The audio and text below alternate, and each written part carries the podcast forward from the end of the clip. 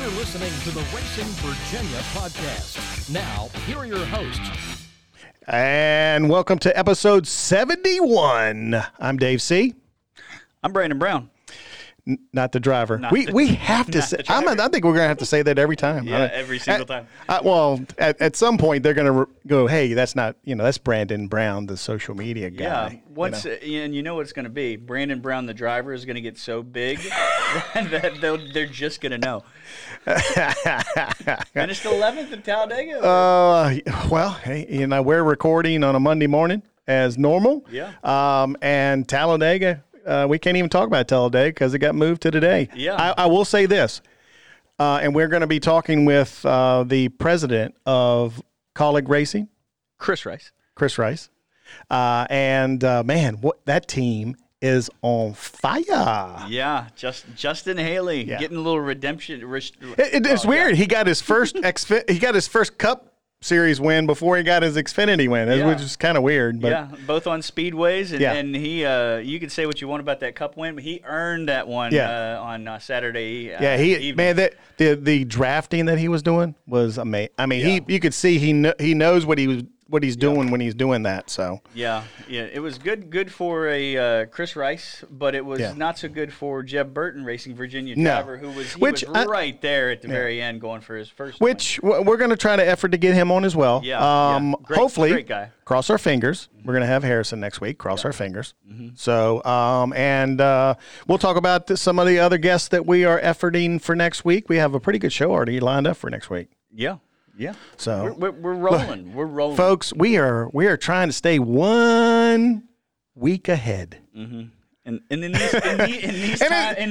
these times, it's hard to stay ahead of anything. It is. It's hard. And with racing, Dominion raced this past weekend with no fans again, and Peyton Sellers picked up the win, and young Daniel Silvestri picked up his first win in a late model. Congratulations to those guys, I'm going to try to have Daniel on. I didn't realize. I saw a picture of him. I didn't realize he was that young. Is he really? How old is he? I mean, he looks like a young teenager. It's funny because if he's 16, I'll be surprised. Daniel, how old are you, bud? Peyton just gave me his number, so we'll make sure we get a hold of him. So, congratulations to Peyton and Daniel on their wins and everybody else that visited Victory Lane this weekend. At one time we used to give all the winners, and I think it gets a little redundant. You talk about the good moments. Yeah, because what I want to do is the people that are winning, we need to get them on. Yeah, and I don't care what division they are. No, they can be Hornets, Bombers. I don't care. Enduros. If you're winning in Racing Virginia, we want you on here talking to. And it's going to happen. It's going to happen. We need to get this show started, don't we? Yeah. Our first guest is an old friend. I can call him an old friend. I think I'll ask him. I'll ask him again. You have so many old friends that I don't have. Well, the thing is, I worked 10 years at South Boston Speedway, and of course, this cat cut his teeth there, and that's where he got his start. And his mom, Kathy, is still the general manager of that place. And, I'm telling you what, he's done well for himself. I think he's done everything in the garage, but now he is the president of Colleague Racing. And to say that they are killing it would be an understatement. We're going to go to the who'syourdriver.org phone lines and talk to our buddy, Chris Rice. How you doing, Chris? Hey, what's up, guys? Glad to be on, and thanks for the great introduction. That was pretty cool. Well, dude, I have all these. I have a whole list of things I could have said, but, I mean, you were just the biggest thing for me is that you are right now developing what I consider probably one of the, if not the top, Xfinity team in NASCAR right now. Justin Haley, with my buddy, because he came and raced to Virginia Motor Speedway. He's a dirt guy. He races a dirt modified every once in a while. Ross Chastain and A.J. Allmendinger has kind of stepped in a couple times. Man, what a team you guys have put together. Yeah, it's absolutely amazing, the team we have, all the way from top to bottom. I always say it in all our meetings. It's not just one person. You could probably walk through here and ask them, and every meeting I talk about, it's everybody. When drivers walk into our race shop, it kind of blows them away a little bit, Dave, because we don't – it's not like the 11 team or the 10 team or the 16 team. It's all one race team. It's Matt Colleague's race cars, and we come to do a job, and that's try to get everybody to where we can win races. Our first ever win, 1, 2, 3, watching – Justin Haley pushed Ross Chastain across the finish line with A.J. Allmendinger in third. And then on Saturday, watching Ross Chastain push Justin Haley across the start-finish line with A.J. Allmendinger in third again was just amazing. So it's an amazing race team, but, you know, we always say this. Matt always says this. It starts from the top, how people act. And we have a couple managers here that manage different places, and I always mention that to them. It starts from the top.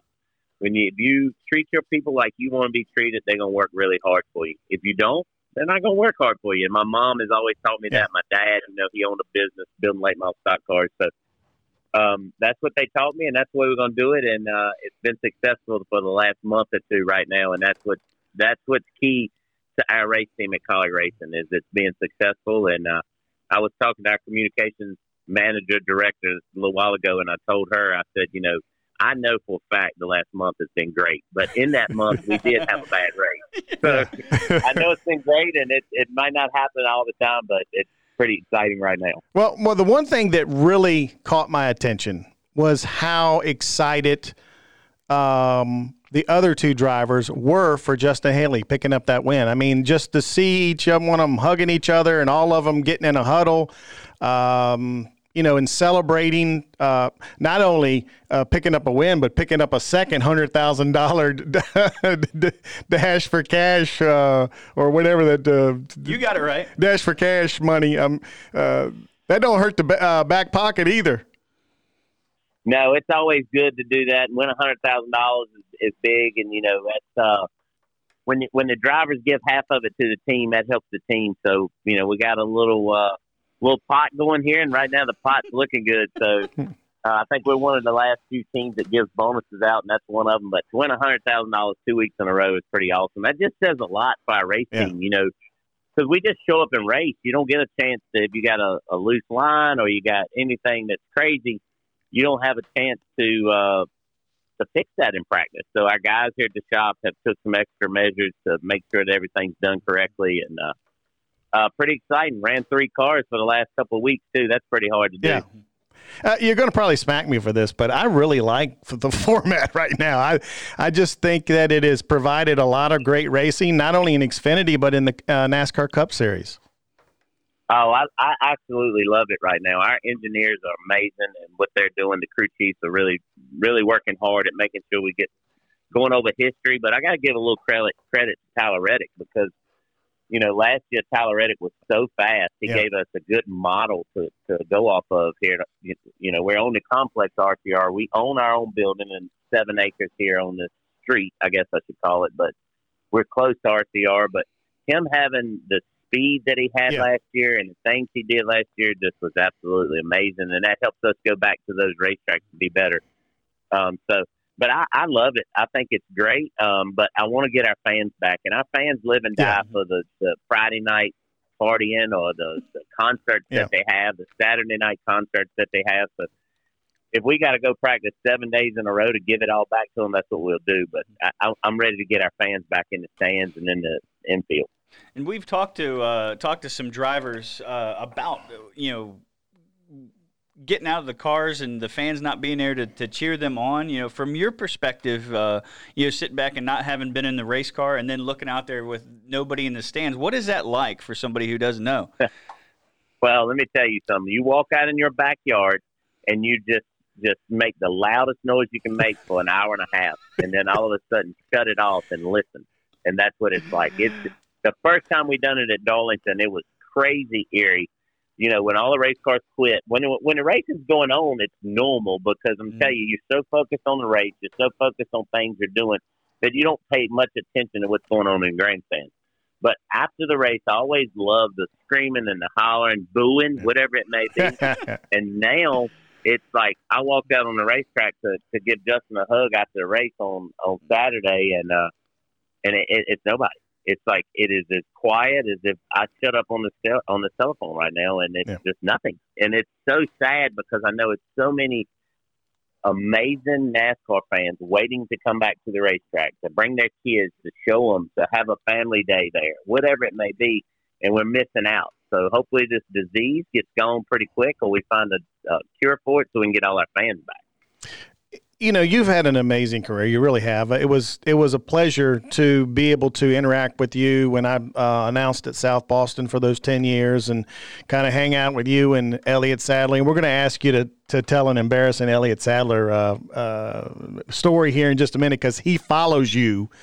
He's the next interview today, so we need something that we can get kind of embarrassing with her. I don't anything. I mean, a story that some people might not know. Yeah, but I mean, we're gonna get to that. But what I want to talk about, I mean, you've really gone through the ranks in the Xfinity and Cup, and you went for you got to crew chief at Kalig Racing and. Now you've gone into the president role. What has it been like to transition from a crew chief, which you're just really worried about one car, and now president, which means you got to be worried about the whole company. You know, I don't take that lightly. You know, being a president, I worry about every single person that's here, all our race cars. I know I worry more now than I did when I was a crew chief. I was probably selfish as a crew chief. I only worried about that particular weekend, whatever was happening that weekend. Now I worry from start to finish from, are my people okay? Are they happy? What can we do to be faster? And then once you worry about that, then you worry about your sponsors and, what can we do for our sponsors? And it's been great. I love it. Matt Kalig, back when we started this with Blake Cook and all, he called me and he was like, "Hey, I want you to help us start a race team." And we did. And we kind of started slowly. We didn't start it fast. And we didn't have a competition director. We didn't have presidents. We didn't do none of that. But now as we've grown, I can't crew chief and look over two or three cars. Yeah. So the way we've done it is when we started a second car, I would crew chief that. Now we got two crew chiefs. We started our third car. I crew chief that one when we can. But, it's been fun to bring in the young talent like Alex Yount and Bruce Slicker as our crew chiefs and the engineers we bring in.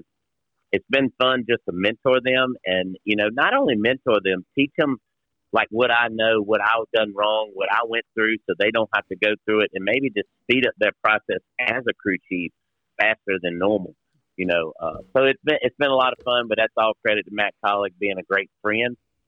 Everybody in Ohio being able to, help us get the sponsorships we need to be able to go race. That's what's key. And Leadfield to Gutter Protection has been with us every single year.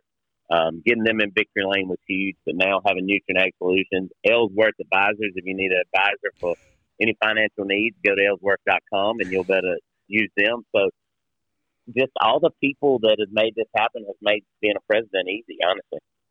When you were, chiefing and turning wrenches at South Boston back in the day, was this your goal to be a president, or could you foresee what you were doing now back then? I think my goal was to be a crew chief. I had no idea in my life that I would ever run a race team. But when I went to Robbie Benton's and RAB, and we had, Alex Bowman, we had, bunch of different drivers, Kenny Wallace and all, and Robbie let me really get involved with the race team and learn the financials and learn how to run a race team. Then I went to NTS and run that race team along with crew chief, and it just is something that's probably in our blood. My mom runs a racetrack and has for years, and my dad owned a business, so it's kind of in my blood, and I'm not brave enough to go out and start a business on my own like this, so I it's been fun. So, yeah, it probably has been a dream over the last 5 or 6 years to be able to do something like this. But, I always say this. We're not done learning, so I want to keep winning. I want to keep getting great people at Kalig Racing and keep showing everybody in NASCAR that you can have three race car drivers that get along. I think we might be the only team that does that. You were talking about how that moment is. Yeah.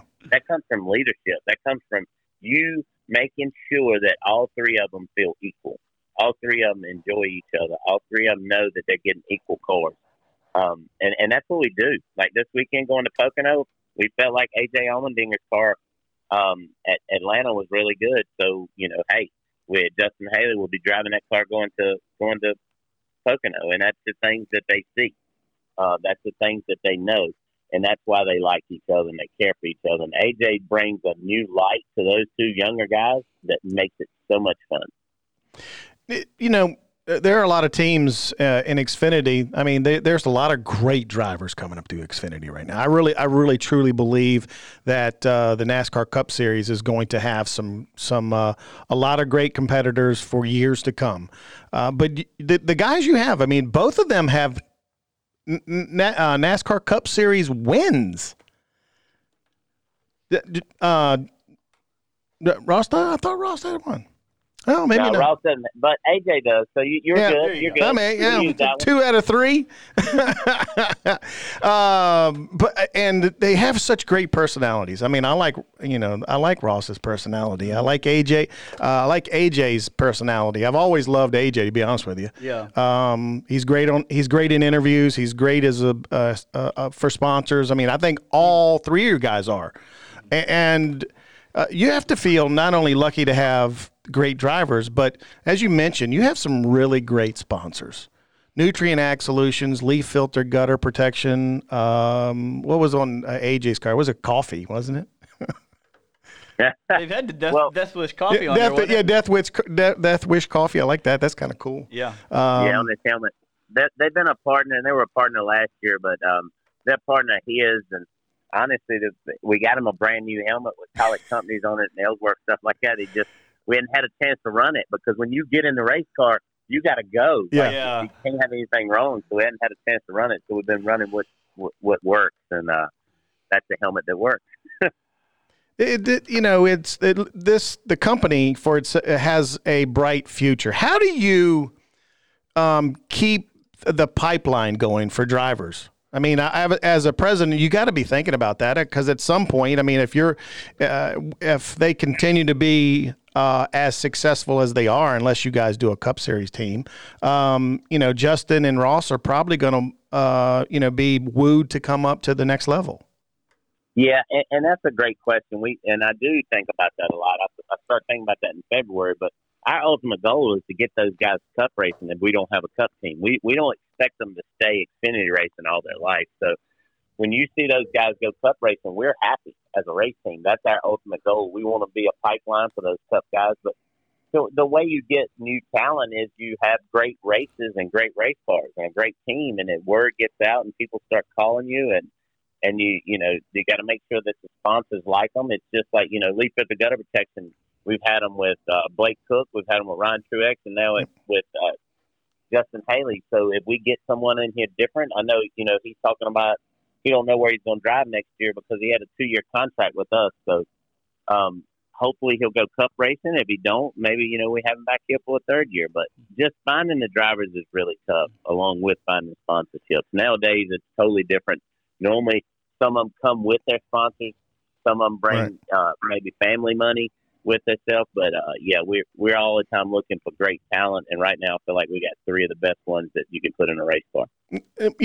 And I guess my follow-up to that is, are you looking outside of your team just in case, looking at guys coming up through the late model ranks, dirt ranks, whatever? There are some, you kind of got to, it's not like, I guess it is like NFL and basketball. You kind of got to, prepare yourself just in case.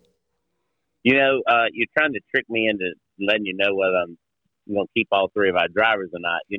We do look everywhere. I think I tweeted it the other day that I love all forms of racing, and I do go to different racetracks and look at different talent. I'm not there at the age I'm at. I just don't go just chill out no more. I do go look at talent and see what young kids are coming up and how they conduct themselves and how they, what they might say to people or stuff like that. I'm always watching that. I think I might end up going to like a go-kart race tonight just because some of our guys here are racing, but like normally I just don't show up at a racetrack just to show up anymore. Right. Just because, I've been to a ton of races and you want to do other things, but we do look outside. You know, I love late model racing. That's my background. You know, I watch that a lot, and it's a bunch of talent in late model racing right now, but also dirt racing, man. You go to a dirt track and you watch these guys sling them dirt. I've been to the Chili Bowl twice now, I think, looking at different talent at the Chili Bowl. So we look outside of just the norm, asphalt, late model stock cars. You know, we look at super late models. We look at everything. And I watch a lot of Speed 51, you know, to see what's going on. And so you have to watch all of that. You're always on social media checking out how people act and how they react to different situations, because that matters. And, it's a lot of things go into picking a race car driver to bring them into your house, to be able to go racing for you. You should add president and professional scout to your title.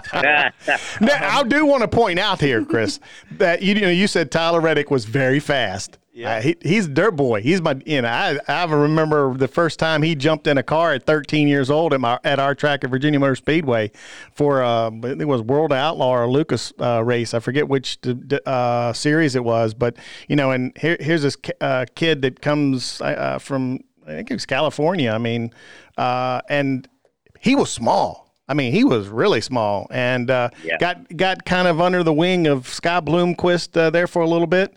And I'm gonna tell you what, some of these dirt drivers, because they drive the car so loose, come on, Chris, loose is fast. Oh yeah.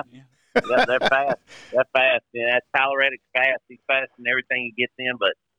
Yeah, he's done well, and all those guys are fast, and it's always fun to watch those good guys. I know Justin Haley can wheel a modified now.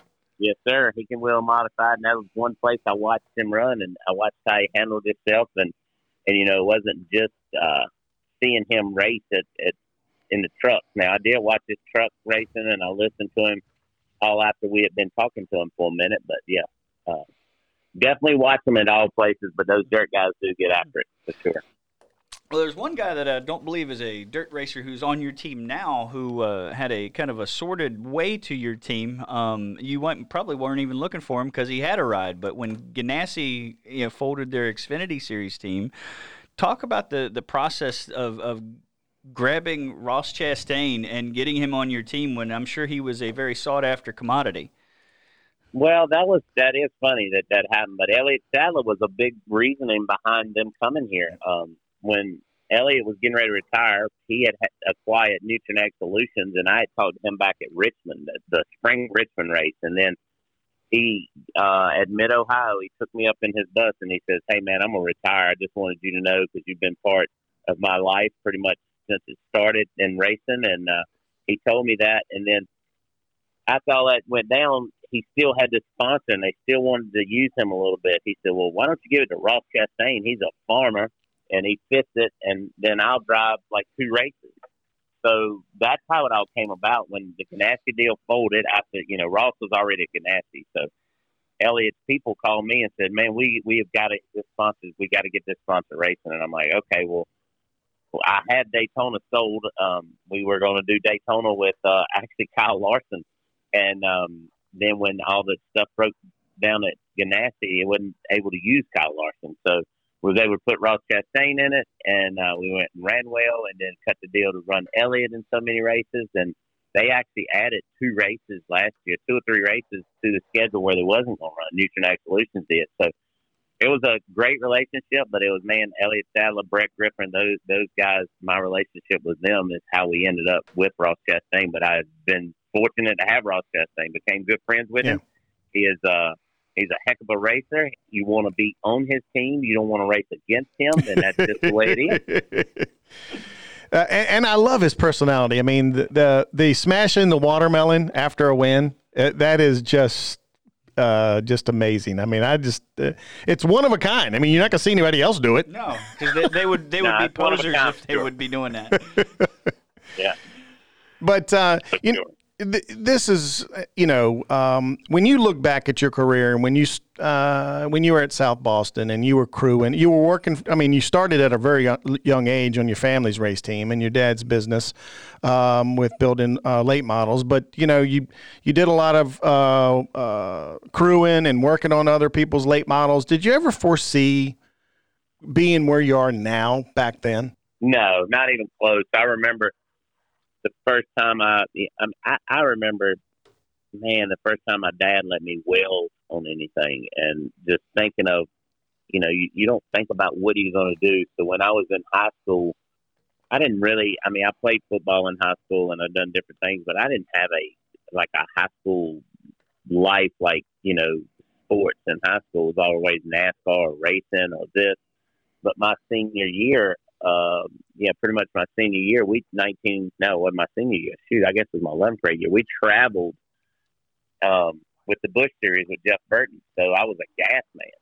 And I knew that traveling thing was something I wanted to do. I wanted to try. So I was like, I got to do everything I can do to be able to get into a paying sport, a professional paying sport, whether it be NFL, NASCAR, Major League Baseball. Well, NASCAR, obviously, I was too big. I was too slow.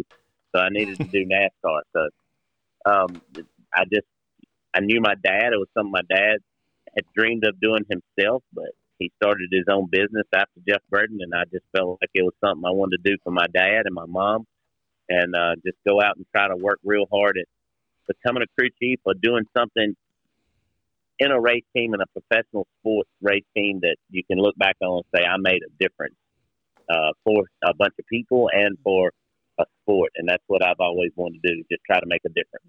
Well, one person you did make a difference for in their life is Elliott Sadler. We're about ready to talk to him. So we want to hear a really, really good Elliott Sadler story as a segue into us actually talking to him.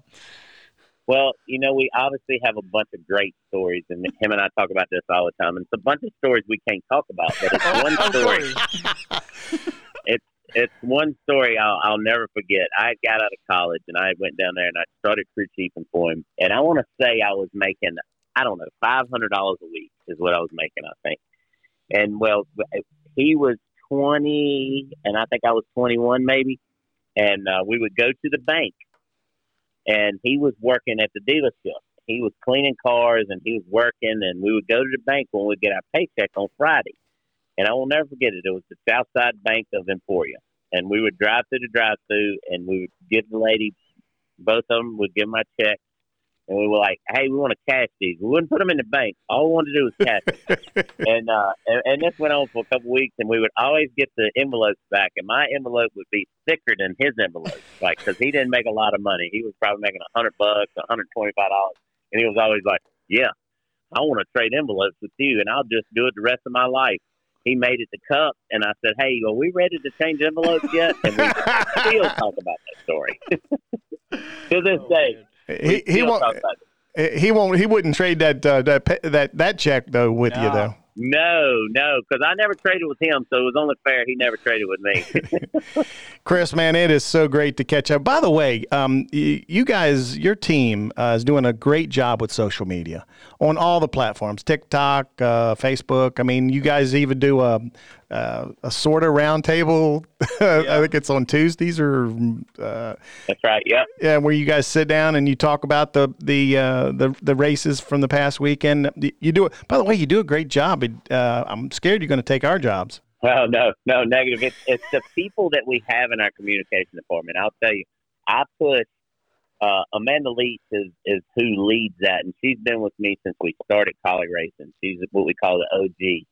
Of the communications department. And we just push those guys and girls. We have a great department, and the key to it is everybody getting along and somebody being a leader, and she leads them and explains, hey, this is what we need to do. She dreams up with stuff, and we just execute. A lot of the pictures and videos and stuff you see from the racetrack now is coming from my cell phone, because that's the only way we can do it. But you got to take time to do it. All these other owners and people looking at me at the racetrack and laughing, saying, oh, I guess you're being PR guy today. I said, I'll do whatever it takes. Yeah.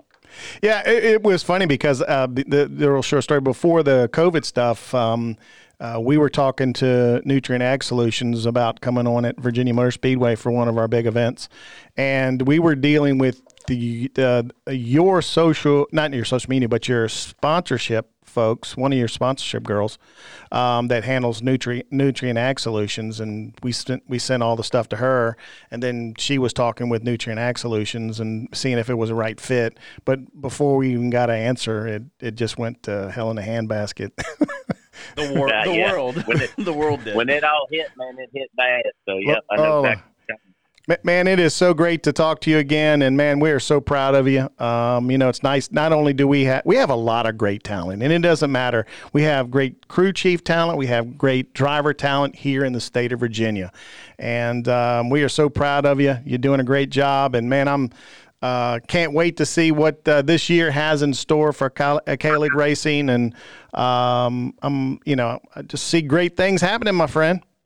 Well, I appreciate you, and I appreciate everybody that listens to this. And thank you for keeping NASCAR and racing forefront in the state of Virginia. You know how much I love Virginia. Yep. And hopefully South Boston Speedway is running on Saturday for that big race. And everybody can go watch some racing and do it safely. Social distancing, wear your mask if you want to wear a mask, but just do it safely. But I can't thank everybody in Virginia for supporting me and my family for this journey, and it's been fun. But hey, we got a championship to win, and we got about 7 or 8 more trophies to win this year, and looking forward to doing it. There you go. Thanks again.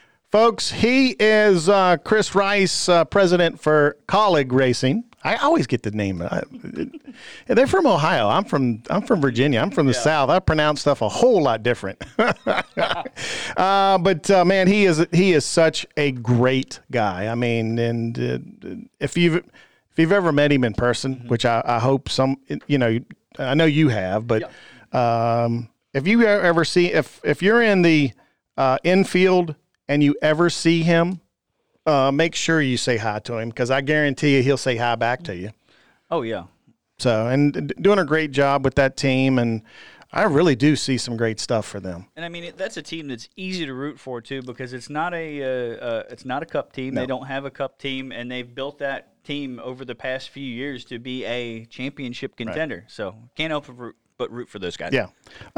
We need to go back to we might as well go straight back to the who'syourdriver.org phone line, because you know who's going to be next. I mean, we just talked about it. Yeah. Man, he's such a great cat. I mean, the one thing about Elliott Sadler is even when he went to Cup, he always remembered where he came from. If you went up and said hi to him and wanted to talk to him, he didn't shun you. I'm not going to say there are some that forget where they come from. This guy from – I guess he – You're going to have to redo that. I'm going to have to redo that. It's always something, you know. Your call has been forwarded to an automated voice. He is he don't want to on the phone. He don't want to talk to us. You know, the great thing of this is that we can edit it. That's true. You won't be hearing any of this right now. Well, no, you might. I don't know. We'll see. Hello. Well, see. There we go. Well, hello. I mean, how are y'all? We're doing good. We're gonna probably leave half that in there. Yeah. Because the way he answered the phone is this definitely. It's podcast worthy. It's podcast worthy. Yeah. I thought this was live. We're not live.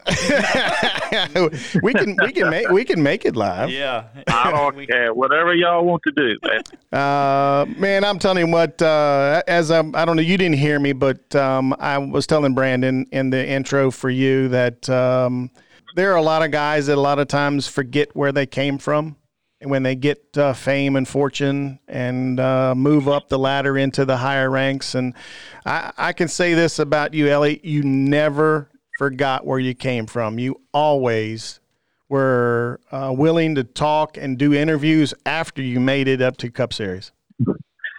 Well, I appreciate that. I think a lot of that comes from, being born and raised in a small town and, where you have true friends. And don't worry, my friends keep me grounded. They make sure I know I'm not special by any means. And, my dad has been a small businessman, my entire life and for most of his. And you just learn to respect the real friendships and the appreciation of that hand-to-hand handshakes and eye-to-eye contacts and conversations that you have. And, we try to live by that as much as we can. And we're trying to instill that in our kids today.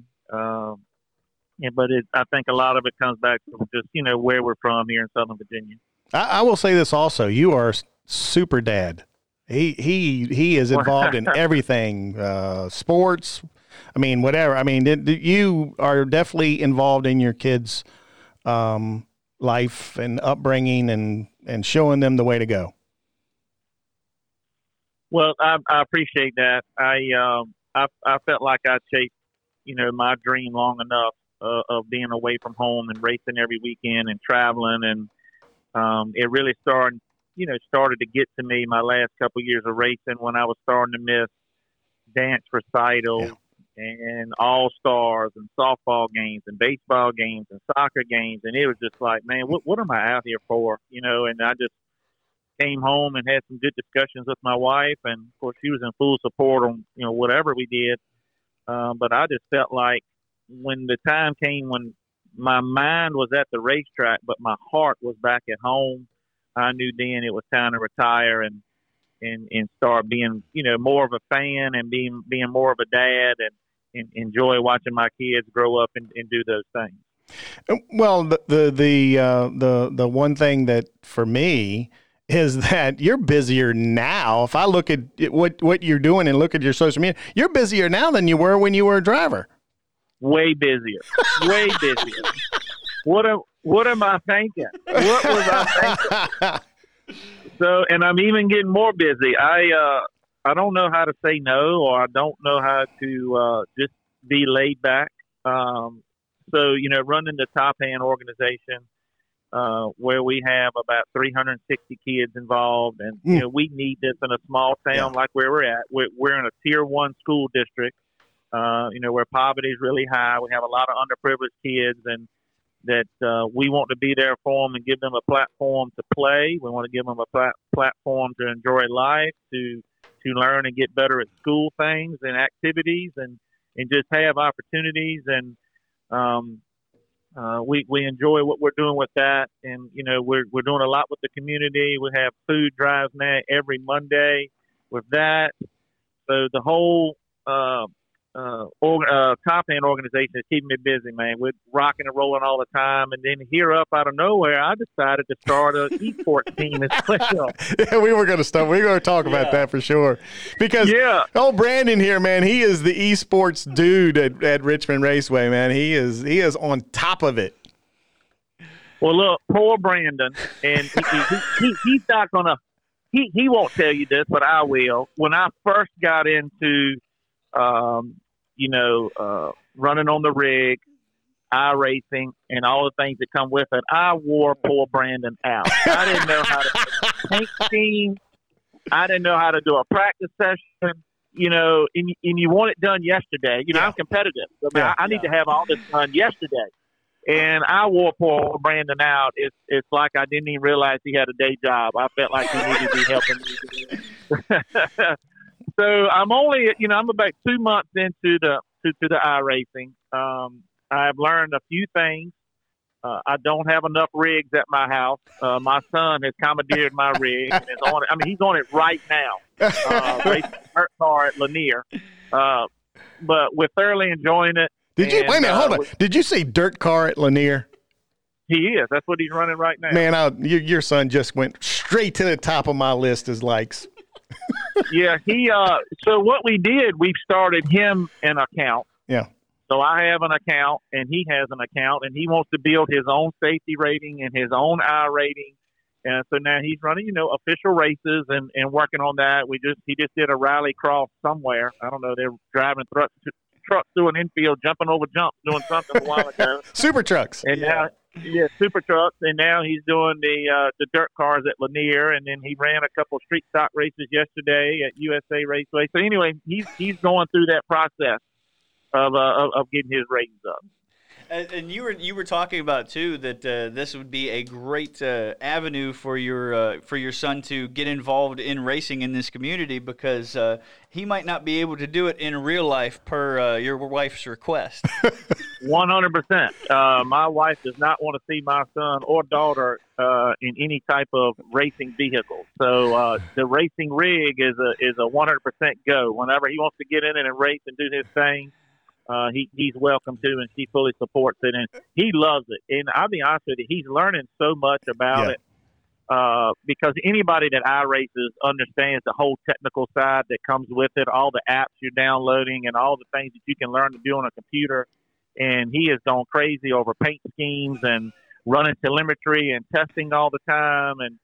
And he, at 10 years old, he has gotten really efficient with all of that. He's teaching me stuff, honestly. Any chance of changing Mom's mind about a real race car? No. We need to start a campaign or something. No. And I'm fine with it too. I did that crap for so long. And it's very expensive. I don't know if y'all noticed or not, but racing is very expensive. What? Come on now. So you guys have fun with that. We're doing the iRacing thing, and we're still playing a lot of baseball on the weekend. Yeah. But, hey, you make a lot more money in baseball. Yeah, well, it is, but it's hard to make it in that too. And, and now when I hit, if I get wrecked now, it doesn't hurt as bad. It doesn't hurt as bad. You don't feel bad the next day. You can hit the reset button. You can hit the reset button, and you don't have to explain to your owner and team how you trashed the car either, right? Exactly, and that's what we have those conversations during some of the races with some of the people we race against. It's like, you can just hit me on the caution, wreck me, and you just hit reset, man. You're all good. So it doesn't happen that way. Do you have to get another rig? I 100%, and I'm SimSeek, who helps me out a lot, and it's helping me with the rig I have now. It's so bagged up, they're so busy that I'm kind of on the waiting list. So now that I want two rigs, I'm really down on the waiting list. With this COVID pandemic, I mean, it brought kind of iRacing and computer racing to the forefront, esports. Richmond Raceway. I say we have a great esports team here. Mm-hmm. Got some great drivers, and I didn't realize that it was that competitive. I really didn't until it got brought to the forefront. Now everybody wants to do it. It is 100% competitive, and you guys definitely have some great drivers on your race team that do a good job, especially in the Coca-Cola Racing Series. It is extremely competitive. It gets emotional. People get very mad on iRacing. I have learned that not everything it's never the driver's fault. It's always somebody else's fault. I have learned that. You always run into me. I have never run into you. But look, and I told this story to some of my friends. So, I've been getting my rating up and having some success and have gained some speed, and having my own race team has helped me a lot with the shortening the learning curve. I got some really good drivers and some really good builders. So I've been, this week has been Chicago all week with the A car, and I've been running the A Open Series. So I ran the NIS race the other night. And if you're an iRacing guy, you know what that is. It's the NIS race. It's a big race every week. And I was able to win. I was in the second split, which is pretty good, out of 400 some guys, and won the race. And I'm going to tell you, the last 20 laps of that race, my freaking heart was pounding out of my chest. I was like, I was in, in a real race, like you would be reacting and trying to make the right decisions and having restarts and when to go and don't spin the tire. I mean, all those things. And the emotion was real.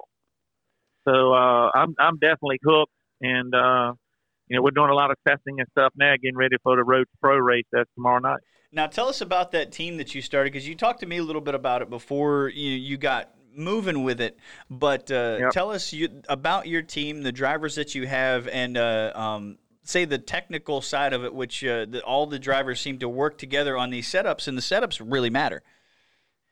Man, setups are a big part of it. So it's a friend of mine named Austin Yarborough who drives go-karts for my brother. He is extremely good. Anybody that's a go-kart on the East Coast knows about Austin Yarborough. And he kind of brought me in when I first started, and kind of brought me a part of a team that he was a part of. Well, as soon as we kind of got involved, that team fell apart, and my son was heartbroken. My son felt like he was part of the team, and he was one of the guys, and he was there doing some testing and long runs with them, and he was learning all the setups. And then I was like, well, man, this is you know, we need to start our own team. I didn't realize why you needed a team at the beginning, but now I know it's just like in NASCAR, the more information you got coming in, the better you're going to run at all tracks and all races. So really I did this for my son to give us a team that we could be a part of and we could learn with and we could grow together and we could give some young guys some really good opportunities, you know, to make it maybe to either other types of racing or give them a good platform to be a part of, you know, of our racing.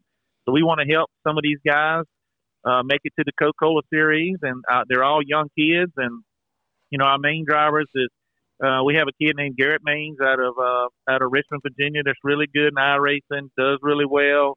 Vicente Sales out of California, Seth Ryder out of California, Blake Cisneros out of Texas. We have a couple young guys, Austin Yarborough now out of South Carolina, that are very fast at iRacing. They just need a little platform to race on. I'm helping them from that side, the social media side, the awareness side, and any kind of funding they need to get all the testing they need and apps. And I thoroughly enjoy being a car owner right now. Speaking of car owners, but he's not a car owner; he's a president. When you Chris Rice, I mean, my buddy of yours for sure, for many years. When you see what's happening for him right now, what are your thoughts? I am so freaking happy for him. I mean, I really am. You think where colleague racing first started coming in, new to the sport, you know, a couple years ago, and now getting to the height of it where they're competing at a high level each and every weekend. I know Chris puts his blood, sweat, and tears into it. They have great sponsors over there. They gave me my last ride that I'll ever have an Xfinity car, and I'll never thank them enough for that. So good for him. You know, Chris and I have been friends, Jesus Christ, going on 30 years now, 3 decades. And we won a lot of races together. We set a lot of records together. We've had a lot of laughs together. We thoroughly enjoyed our time as friends, but to see him succeed the way he's doing now with that whole race team and seeing the teamwork, I know it means a lot to him and his mom and dad, who I think ride every lap with him as well. It's pretty neat. So good to see them pull out what they did at Talladega this past weekend and finish 1-2 and went into money here 2 weeks in a row, dash for cash. That does a lot for morale for a race team. Yeah, we've all seen your dash for cash picture from Richmond too. So we heck yeah, man, we take that energy with us everywhere we go. We do, and look, that's why I'm getting another rig, man. That dash for cash money comes into play. That's tough work. That's tough work. Yeah, man. Chris said that's one of the bonuses they have at colleague racing. Yeah, heck yeah. So everybody, well, most race teams are a part of that chunk, man. So everybody's happy. That's great money that Xfinity does, and we always circle that on our calendars. And I was extremely fortunate to win. I reckon I won 6 or 7 dash for cash races in my lifetime. So all that stuff adds up, man. Yeah. Especially now that you're retired. Especially now that I'm retired. You put some of that in the bank, didn't you? Hell yeah. I put some in the bank, and I put a bunch of them in the ground in the swimming pool in my backyard, to be honest with you. Hey, at least you got it. I do not regret. No, not one bit. I can tell you right now, I wish I had a pool in the backyard. Yeah. Speaking of going to the bank, you know, when you made it to Cup, how come you wouldn't swap checks with Chris? I don't understand that. You guys are supposed to be buddies. All right, I'll tell you why. I'll tell you why. He wouldn't swap checks with me in 1995 and 1990, the end of 94 and most of 1995. Chris lived with us at my parents' house. And Chris's job, you know, my dad paid Chris to work on the race car. He was the crew chief, get the cars ready and all of that every week so we could go racing. My job was, I didn't get to work on the race cars. I had to wash cars at my dad's dealership. So every Friday, you know, after lunch, you know, everybody starts knocking off in a small town. We go to the store and get a bunch of beer and go to race shop and start cooking. We'd all go by the bank. Well, we always laughed, and you can bring this up to Chris, that his envelope was way thicker than mine all the time. That's exactly what he said. way more money in his envelope than mine. So that sucker never switched paychecks with me growing up. So I surely won't going to switch with him after I made it to Cup Race. You know, he laughed at me all the time. You could see through my envelope. It was so pitiful. He was nice and thick. He said y'all just every Friday y'all would go and you wouldn't put it in the bank. You would actually just cash it. I just want the cash. Man, I want the money. We would cash it. It's stupid, but we young kids, 19, 20 years old, making some money. We gonna cash this, man. And then we go play cards. And most of the time, I was terrible at cards. I'd lose it all, and I'd be broke by the following Tuesday. Anyway. I remember some of those. And you speaking of cards, I remember some of those games. I do. At some of the go to Martinsville or go to Myrtle Beach and.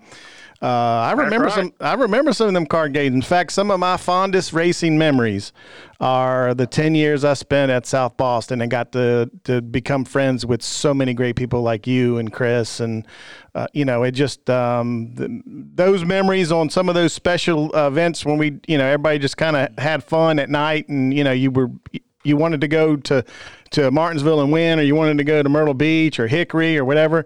Man, some of those are some of the greatest memories I got, man.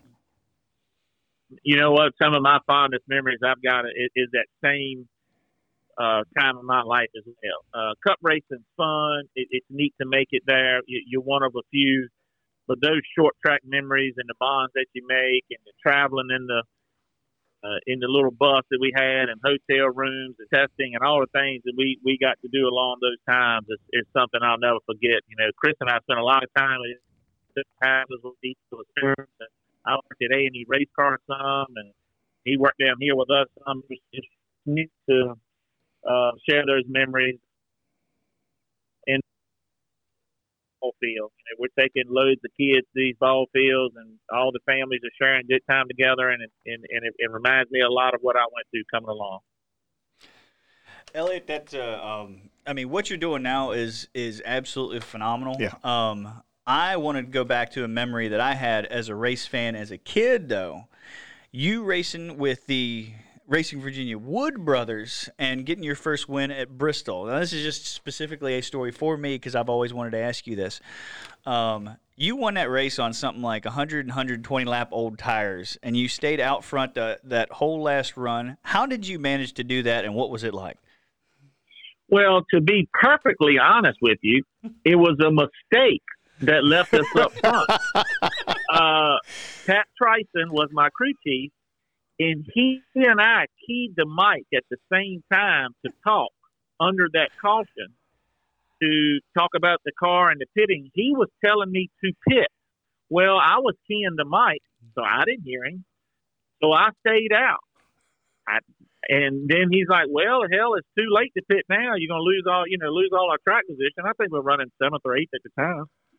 So we decided to stay out. So a great mistake led to my first win in the Cup Series.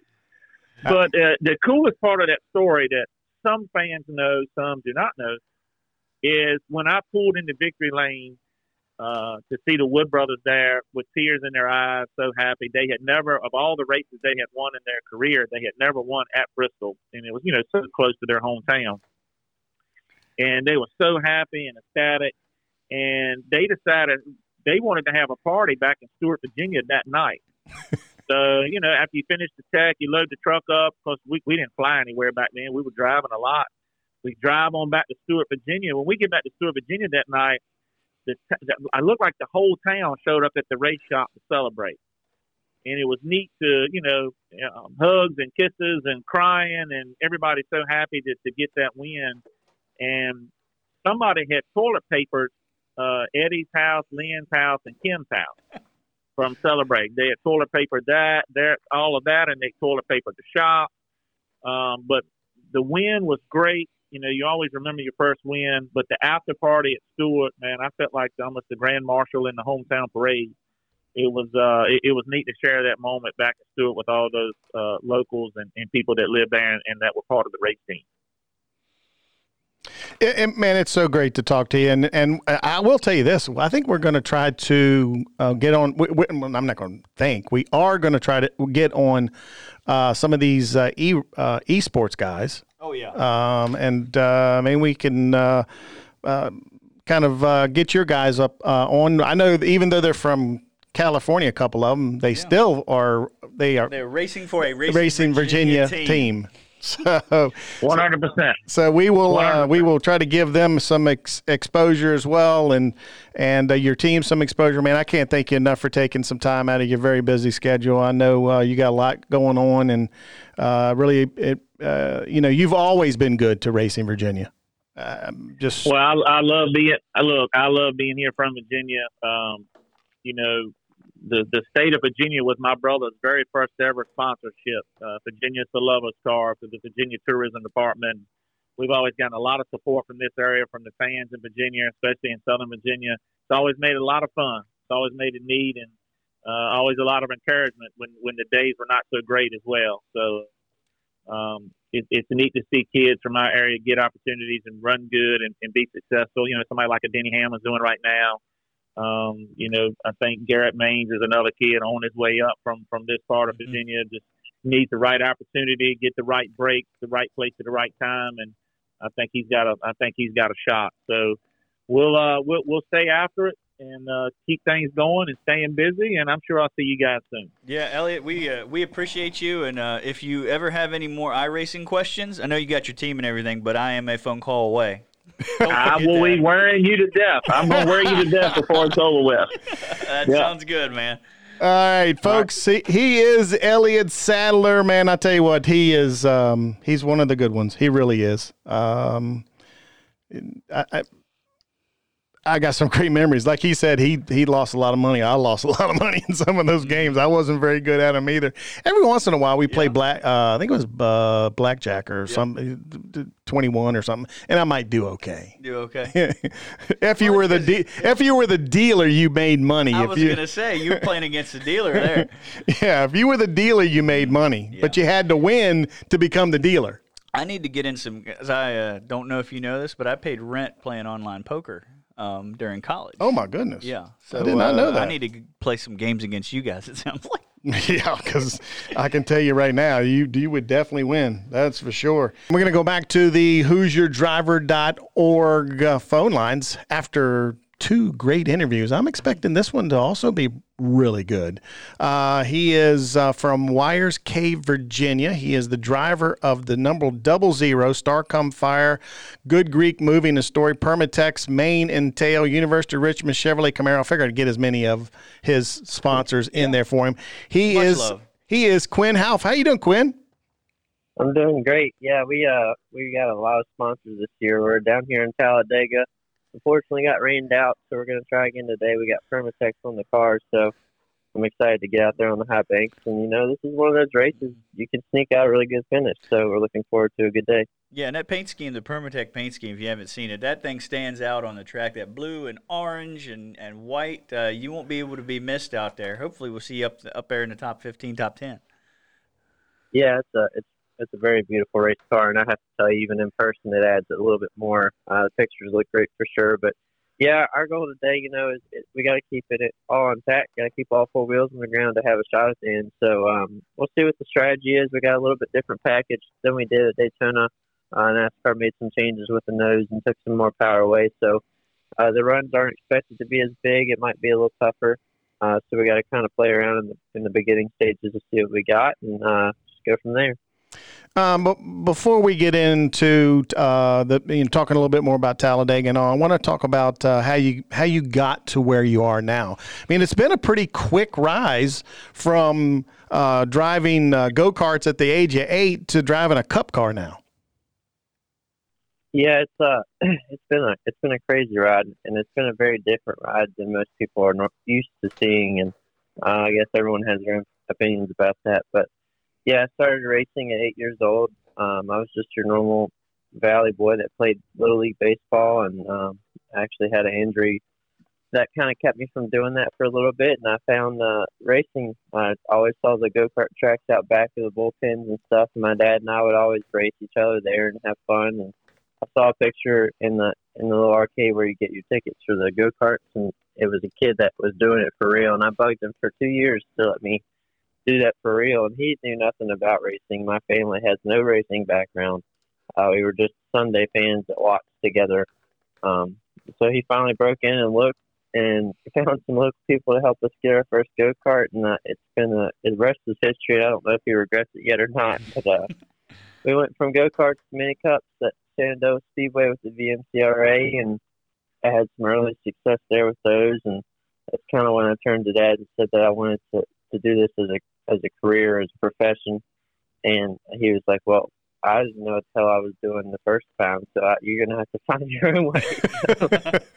I found the driver development group out of actually Ashland, the Richmond, Virginia area with Frank Denny Jr. And he gave me my first break at 13, 14 years old to drive a full-size stock car. And I cut my teeth racing non-NASCAR sanctions. At that time, we weren't allowed to do that until I was 15. So I cut my teeth at places like Ace Speedway and Orange County Speedway in the limited or select late mile division.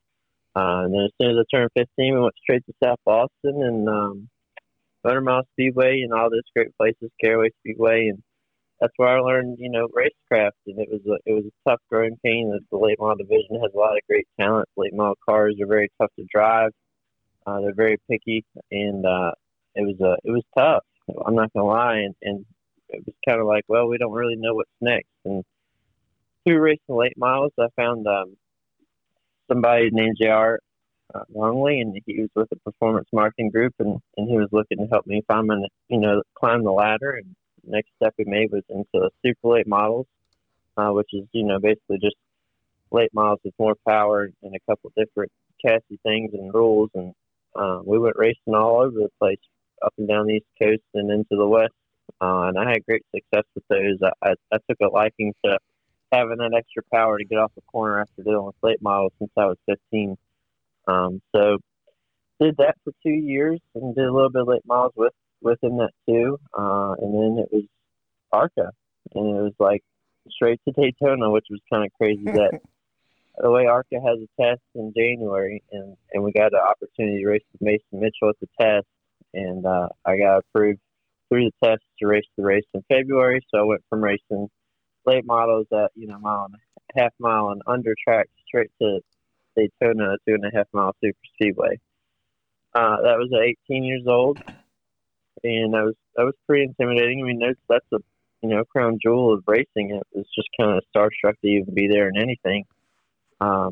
And we led a good portion of that race, and that's kind of what gave my career another kickstart and gave me some opportunities with Rick Fordovic's team at the time in Xfinity and the number 46 with Precision Performance Motorsports. And, my buddy Richard, my buddy Rick.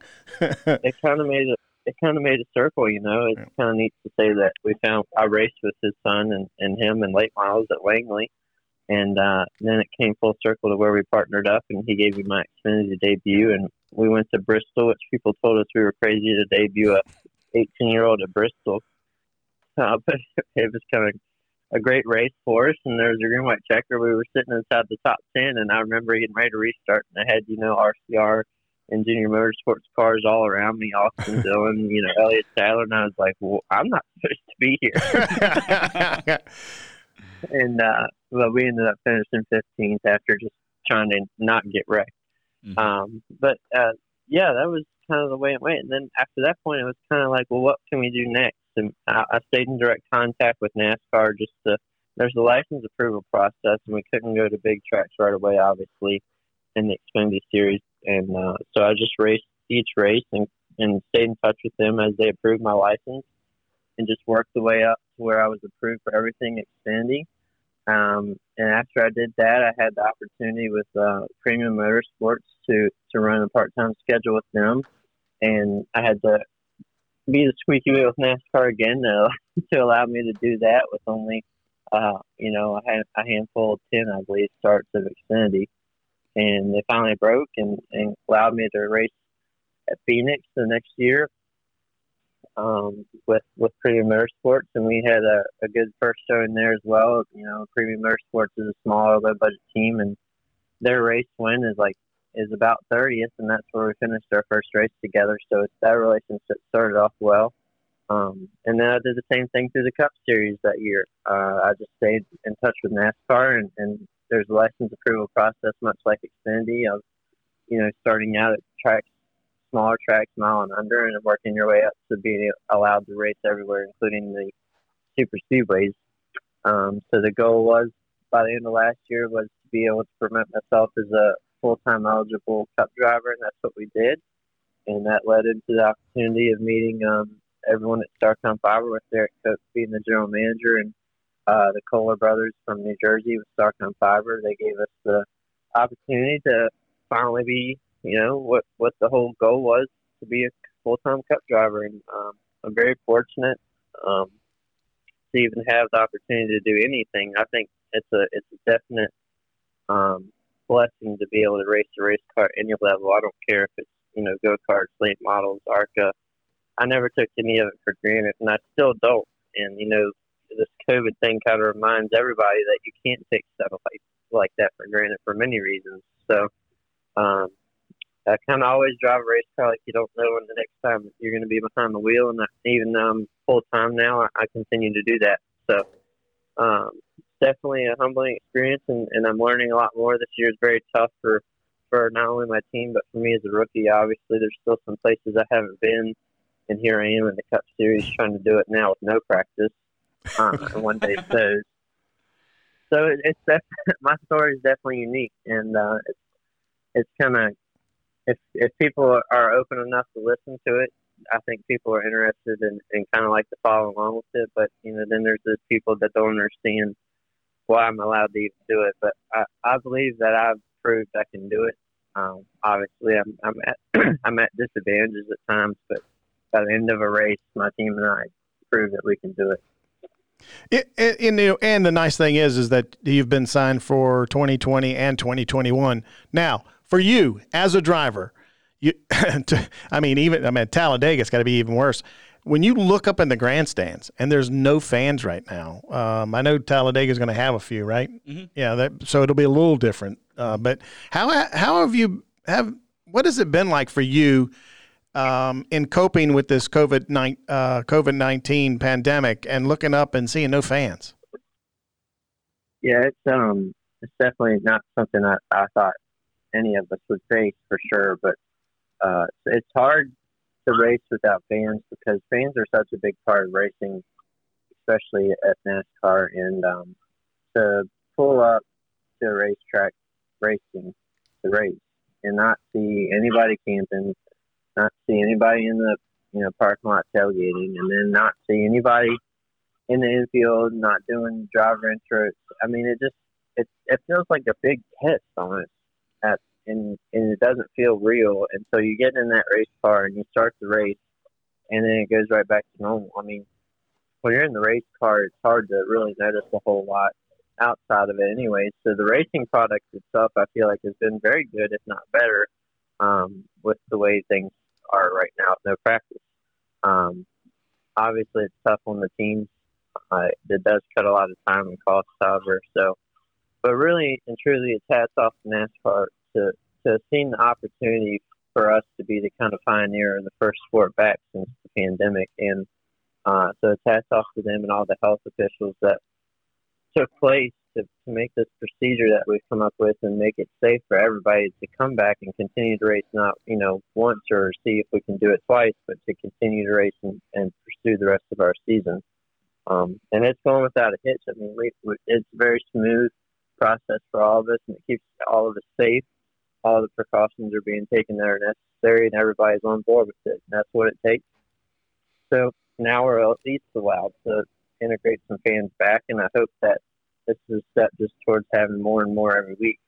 Obviously, we have to look at the realistic side. Everyone's health and safety is first and foremost before anything. So, but yeah, it's definitely been really weird. And I'll tell you the most eerie part about the whole thing is after you get out of the race car, the race is over, and everyone shuts their motors off, and you got all these emotions going from the winter to there was conflict to you had a bad day, and you get out and the motor's shut off and it's completely silent.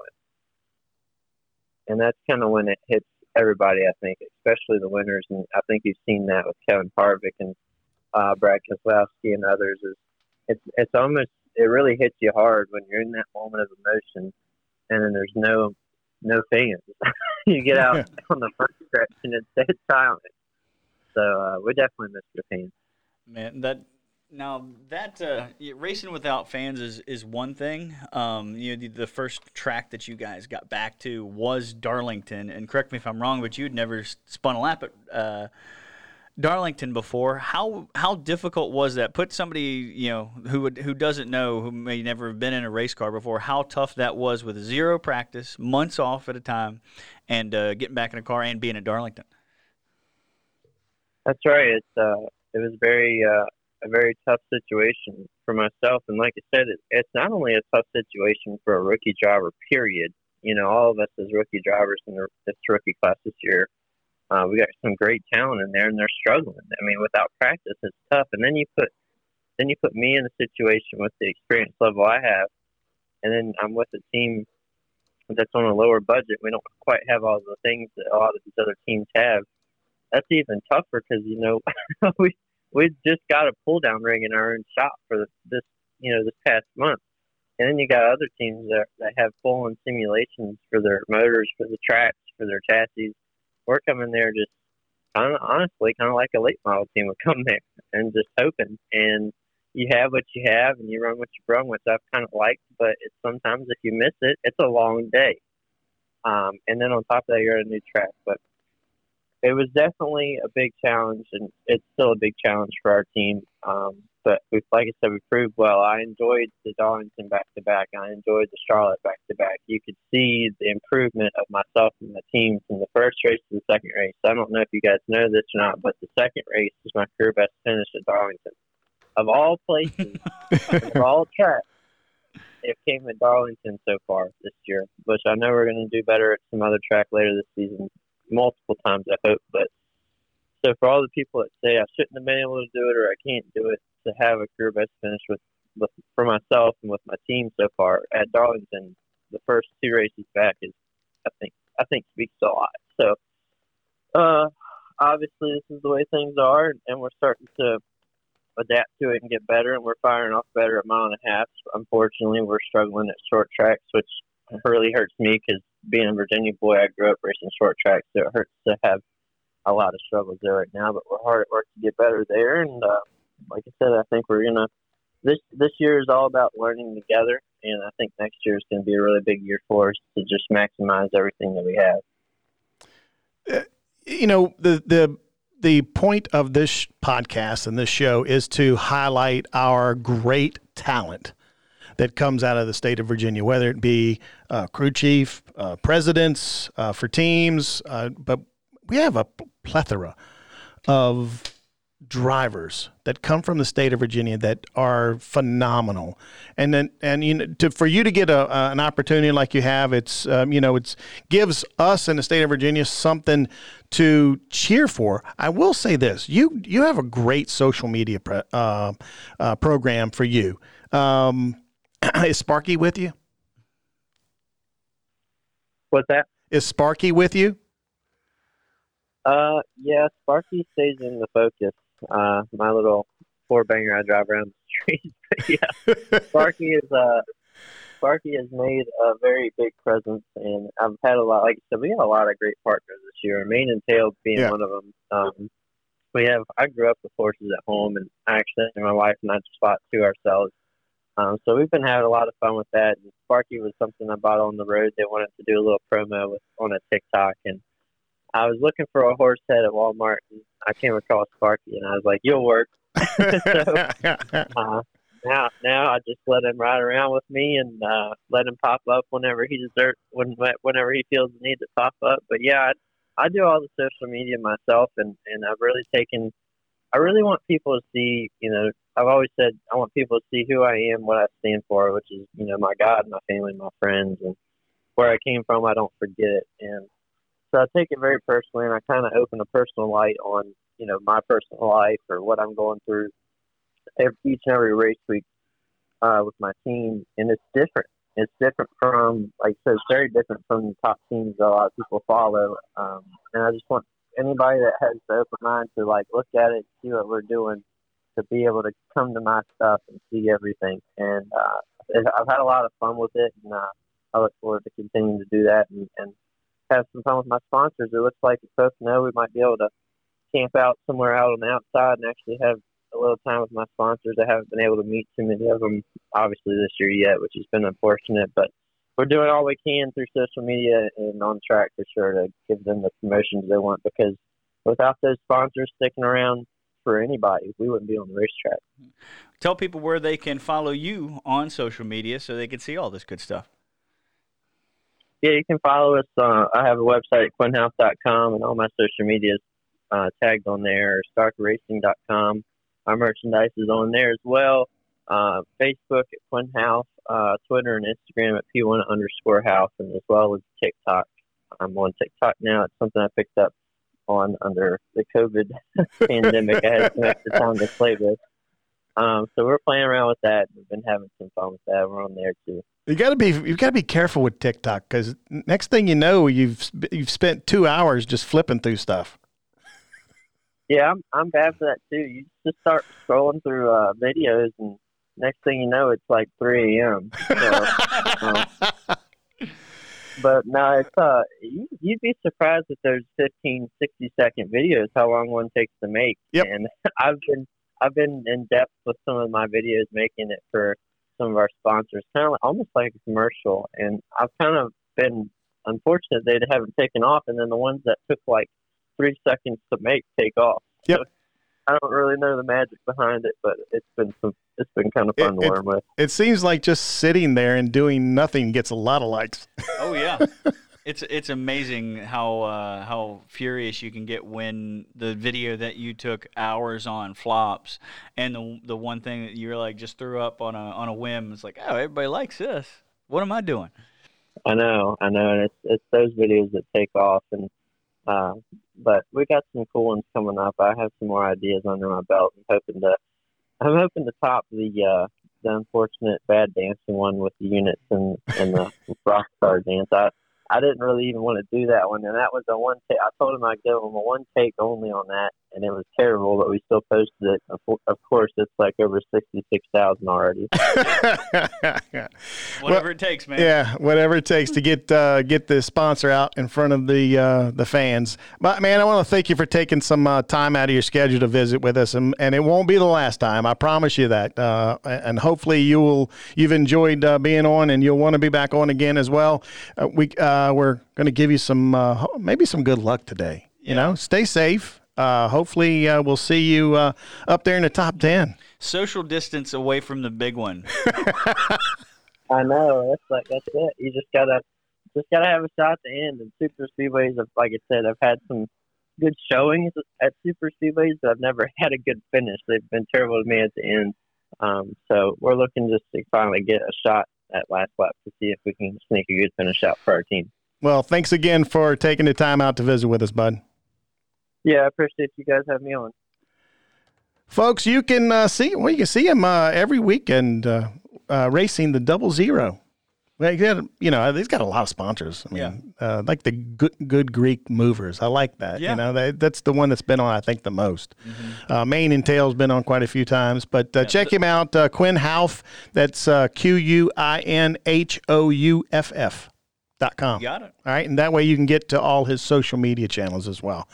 As always, man, we always are so far behind. Oh, yeah. I mean, we like to talk, and the people we interview also like to talk. But, you know, the interviews are phenomenal here lately, man. I'm just telling you. Real good stuff, and people have been really gravitating towards it on our social media, too, which has been really nice.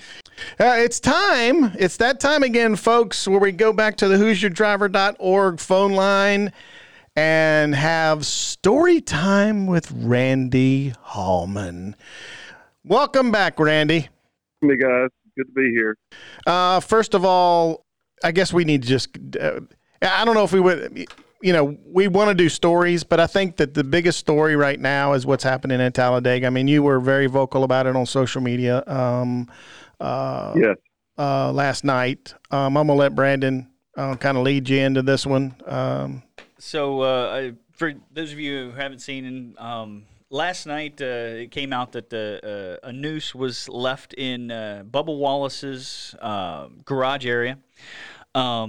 He's been, the leader of the, the movement, I guess, to be more inclusive in NASCAR. Had Black Lives Matter on his car at Martinsville. Had a wonderful run. Came out on CNN the week before saying, the Confederate flag needs to leave NASCAR, and NASCAR acted on that. And as you saw at Talladega, whether it was the plane flying over with the Confederate flag saying defund NASCAR, or the people outside the track, I don't agree with. You could have a maybe a debate about anything like that, but what happened in Bubba Wallace's garage is not debatable and despicable. And Randy, you were vocal on it last night, and I want to hear your take as a journalist who's covered NASCAR throughout the years. Well, to start with, as you may have been able to deduce from my social media posts, I'm angry. I can't remember ever being this angry about racing as I am last night and today. I just part of what makes me angry is that I have friends who are casually interested or just interested that I'm interested. They know me and they think, oh, you like racing, okay, or And from some of those friends, the response today, their response is, well, yeah, didn't you expect that? Because that's their image. That's the image of NASCAR that they carry. And now there it is, right to the forefront. And I've got to deal with that. I've got to deal with my own maybe naivety and my own failure to recognize it and to see it. I've got to sort of sort through, okay, is this one individual? Who's covering for him or her? What went on? How long is it going to take to root this out? And what's going to come of it? I mean, and it just makes me so angry. I mean, I thought about my response last night, and believe me, I was editing out curse words like crazy, and I'm doing so now. It is totally disgusting. It is totally hateful. It is totally racist. There is no room for it in that garage or any garage or anywhere else. No. It's just awful, and it makes me angry in every possible way. I hate it. I'm gonna go a step further, man. If you're flying that flag over that track, or if you're running around out there in your damn camo costume with your guns as substituting for your tail feathers, flying that flag, that's the side you're coming down on. I'm sorry. That's hate too. That flag means hate in 2020, and if you don't see it, you're stupid. Yeah, I couldn't agree with you more. I don't know. I posted on Facebook. I mean, it's first and foremost, it was a sign of treason against the United States, and it was used against people during integration. That was the symbol. But now what it seems like is that the people who are, or the person or perpetrator of this incident in the garage, like, is a directed towards Bubba because he's against the Confederate flag and because he's for the Black Lives Movement. Would you happen to agree with that? Yeah, I agree with it, and I think even more basic than that, it's because he's a person of color. Mm-hmm. It's there.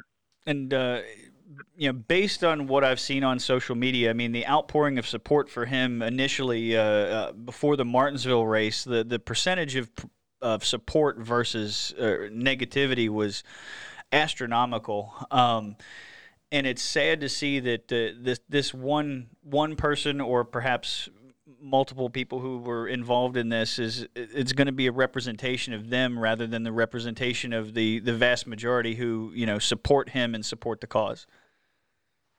Yeah, and I hope hope that majority is as vast as you and I want it to be, and hope it is, and even think it is. Again, I'm trying to check my naivety at the door. Am I being too generous with the sport? But I want it to be that. I want it to be as you said.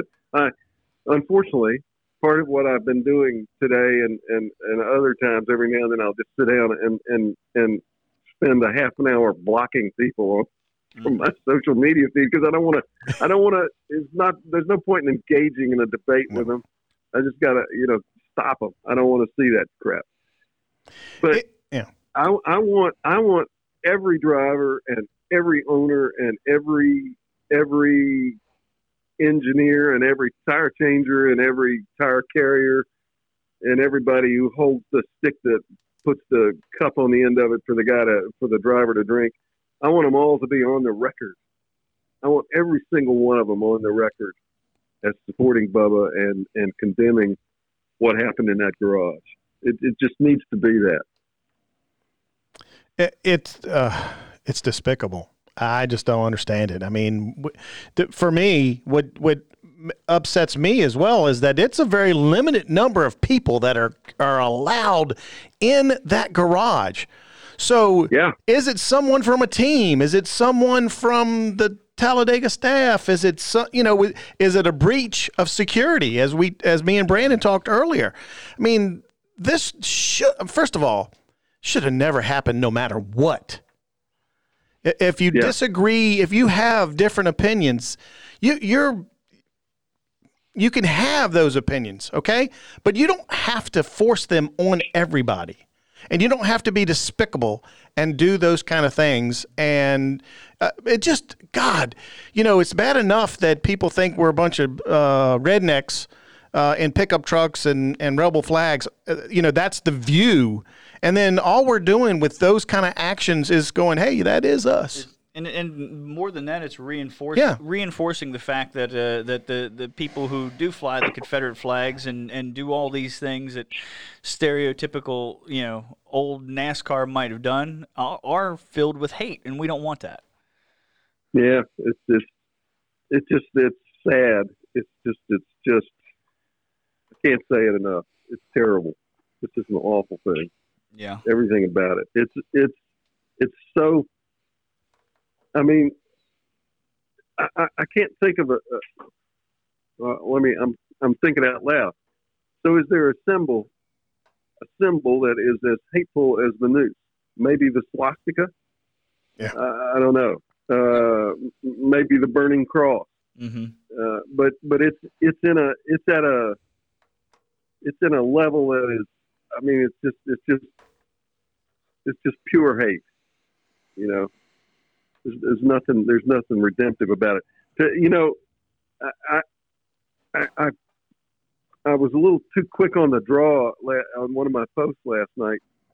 I quickly looked up. I said, I thought to myself, this is a hate crime, isn't it? And I found the wording of the federal of the bill that made displaying the noose in order to intimidate or make somebody fearful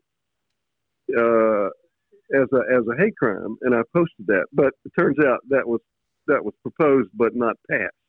Well, okay, it's not a federal hate crime, although maybe some of the wording of another bill would include it. You could interpret it, but the noose amendment apparently did not was not passed. Jeez. That said, it's a hate crime. It's criminal and it's hateful. It's a representation of a threat on somebody's life. Yes, it is. Absolutely is. We all know what it means, and we will.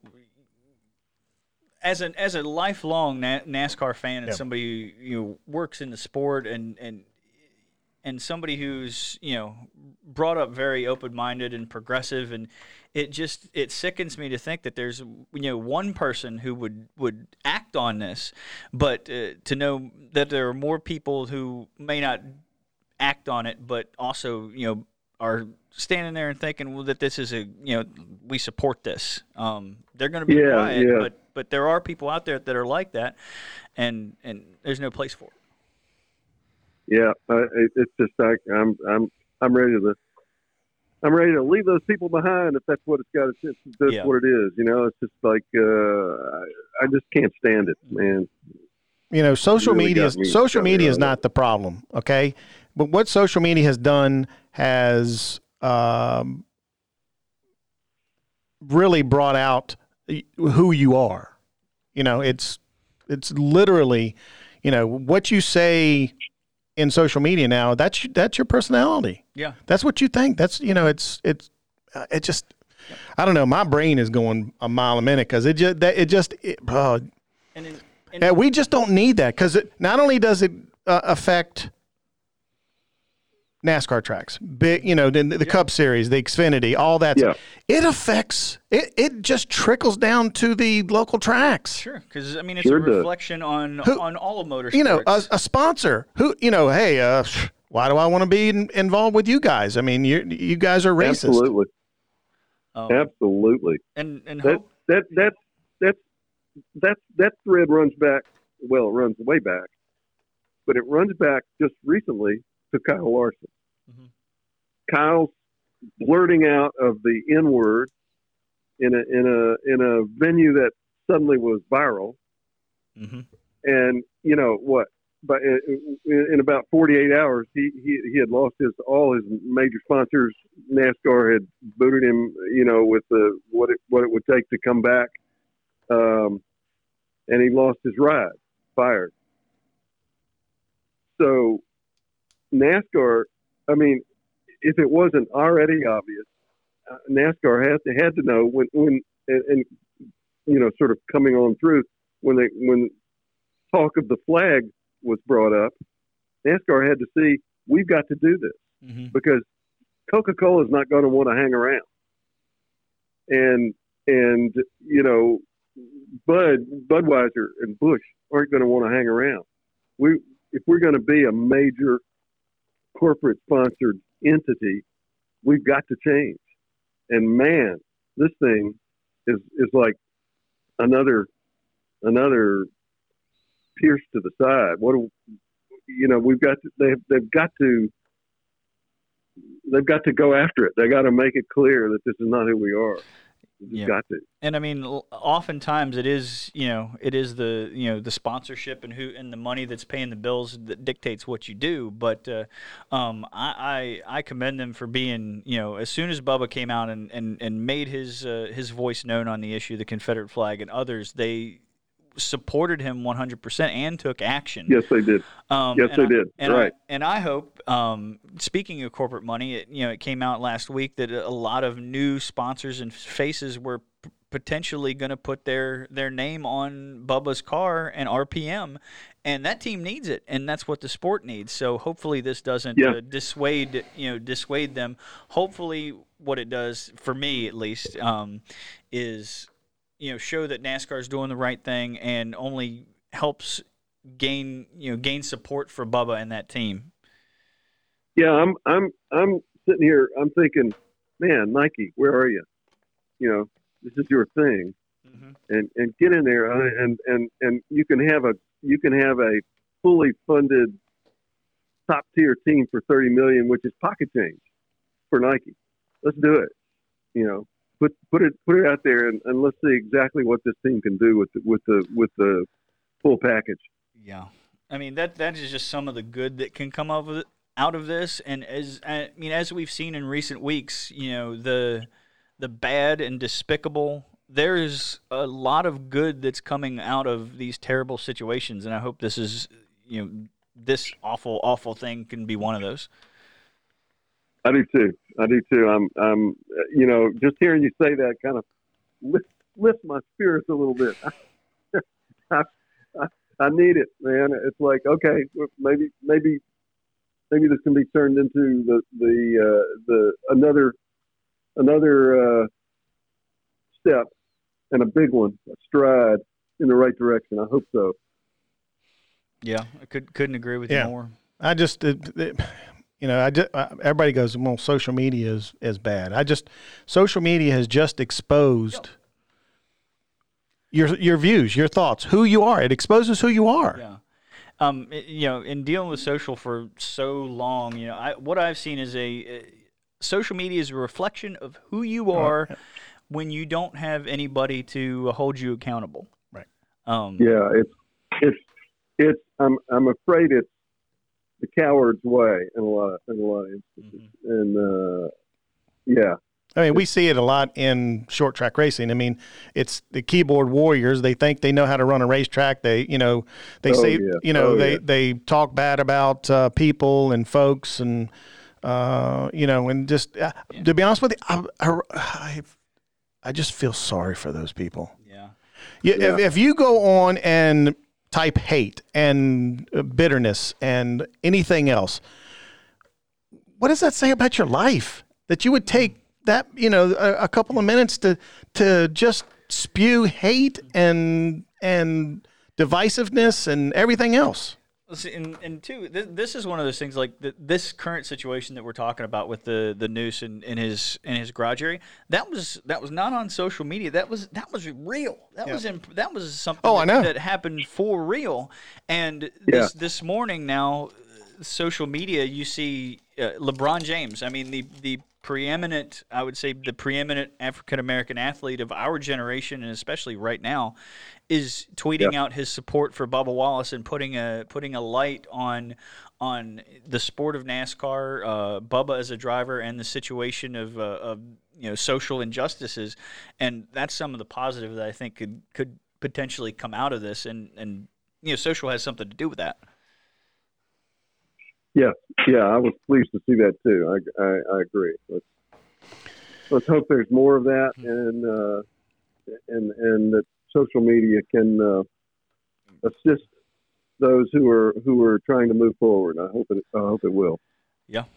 Well, it's not the story we wanted to hear from Randy Hallman, but you know, when we saw the response that you had last night, we thought it was an appropriate topic that we should bring up and let you, give your thoughts on it. I very much appreciate it. I'm not sure I could have talked about anything else. And next week we'll go to a happy story. Yeah, I mean, let's hope so. Yeah. One of the things that has happened here is that, you know, here and on the Racing Virginia column and especially in the Times-Dispatch, I found myself not able to get to the racing. I've done it more in the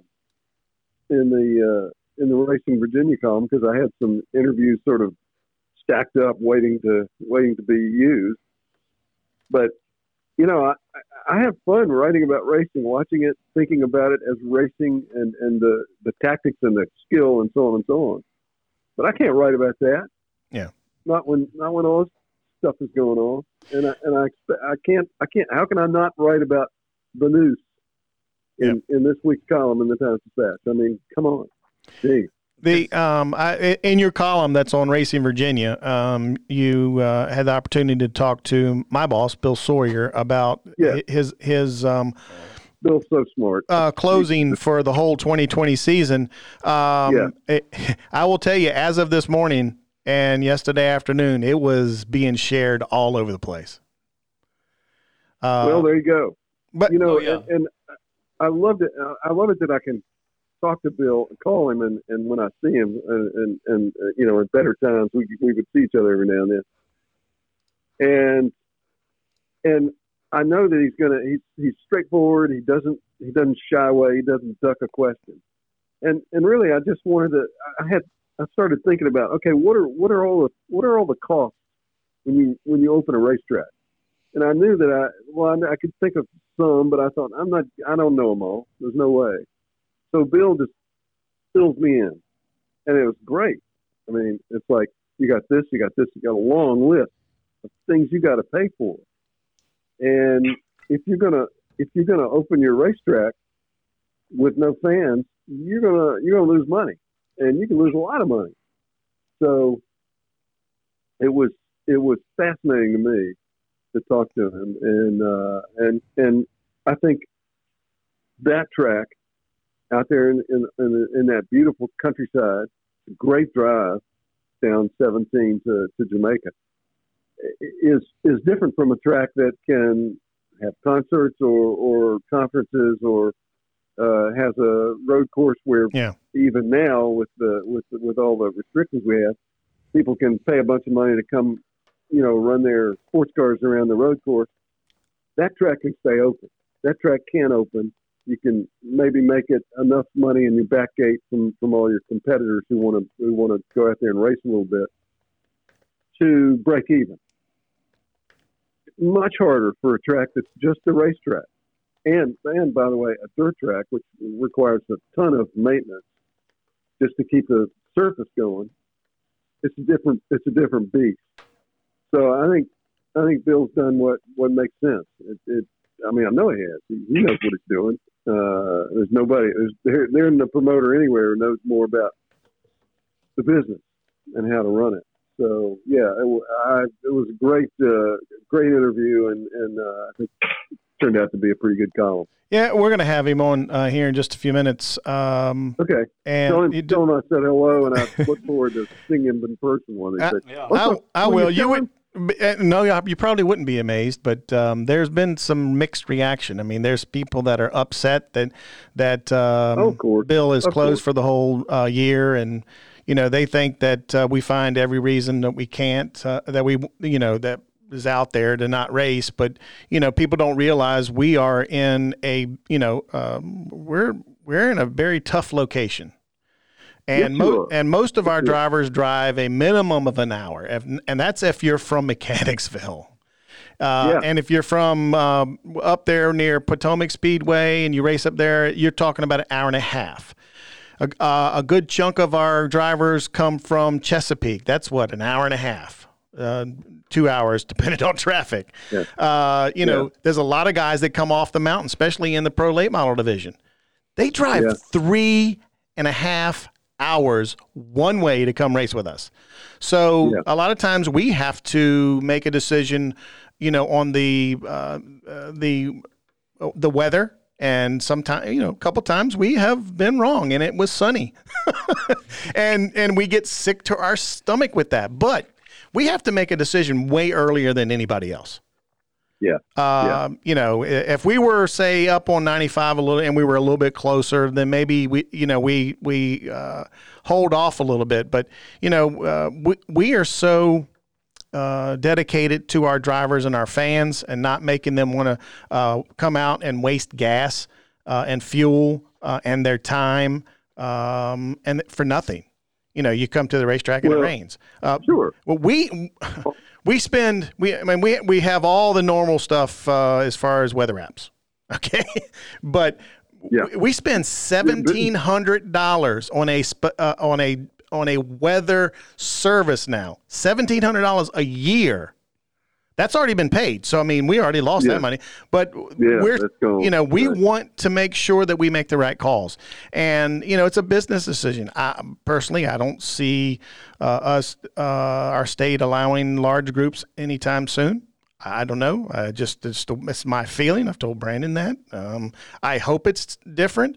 But here we are. We're in the late stages of June, almost July. For our season, we end really the first week of September, second week of September. We're well over half past our season, and people don't understand the cost. And we're going to talk to Bill about it, and it was in your column.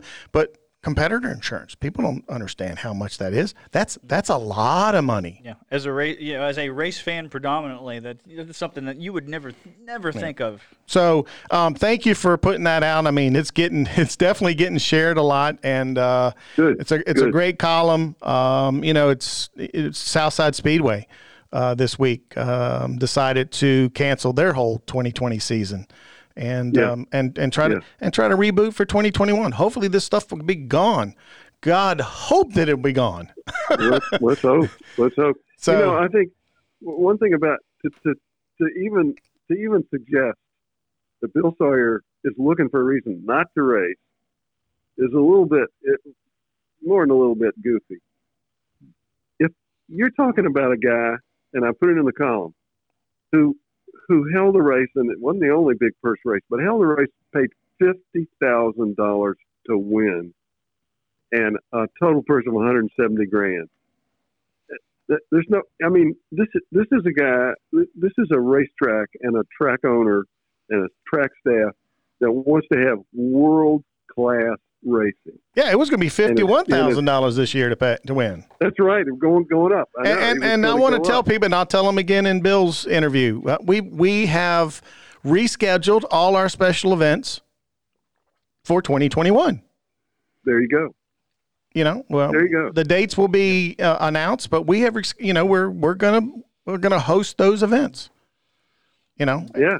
So, and I want to say this. I won't say this with him on, but he doesn't have to do this. Okay, Bill Sawyer did not have to build or buy a racetrack out in the middle of nowhere and turn it into one of the top facilities in the country.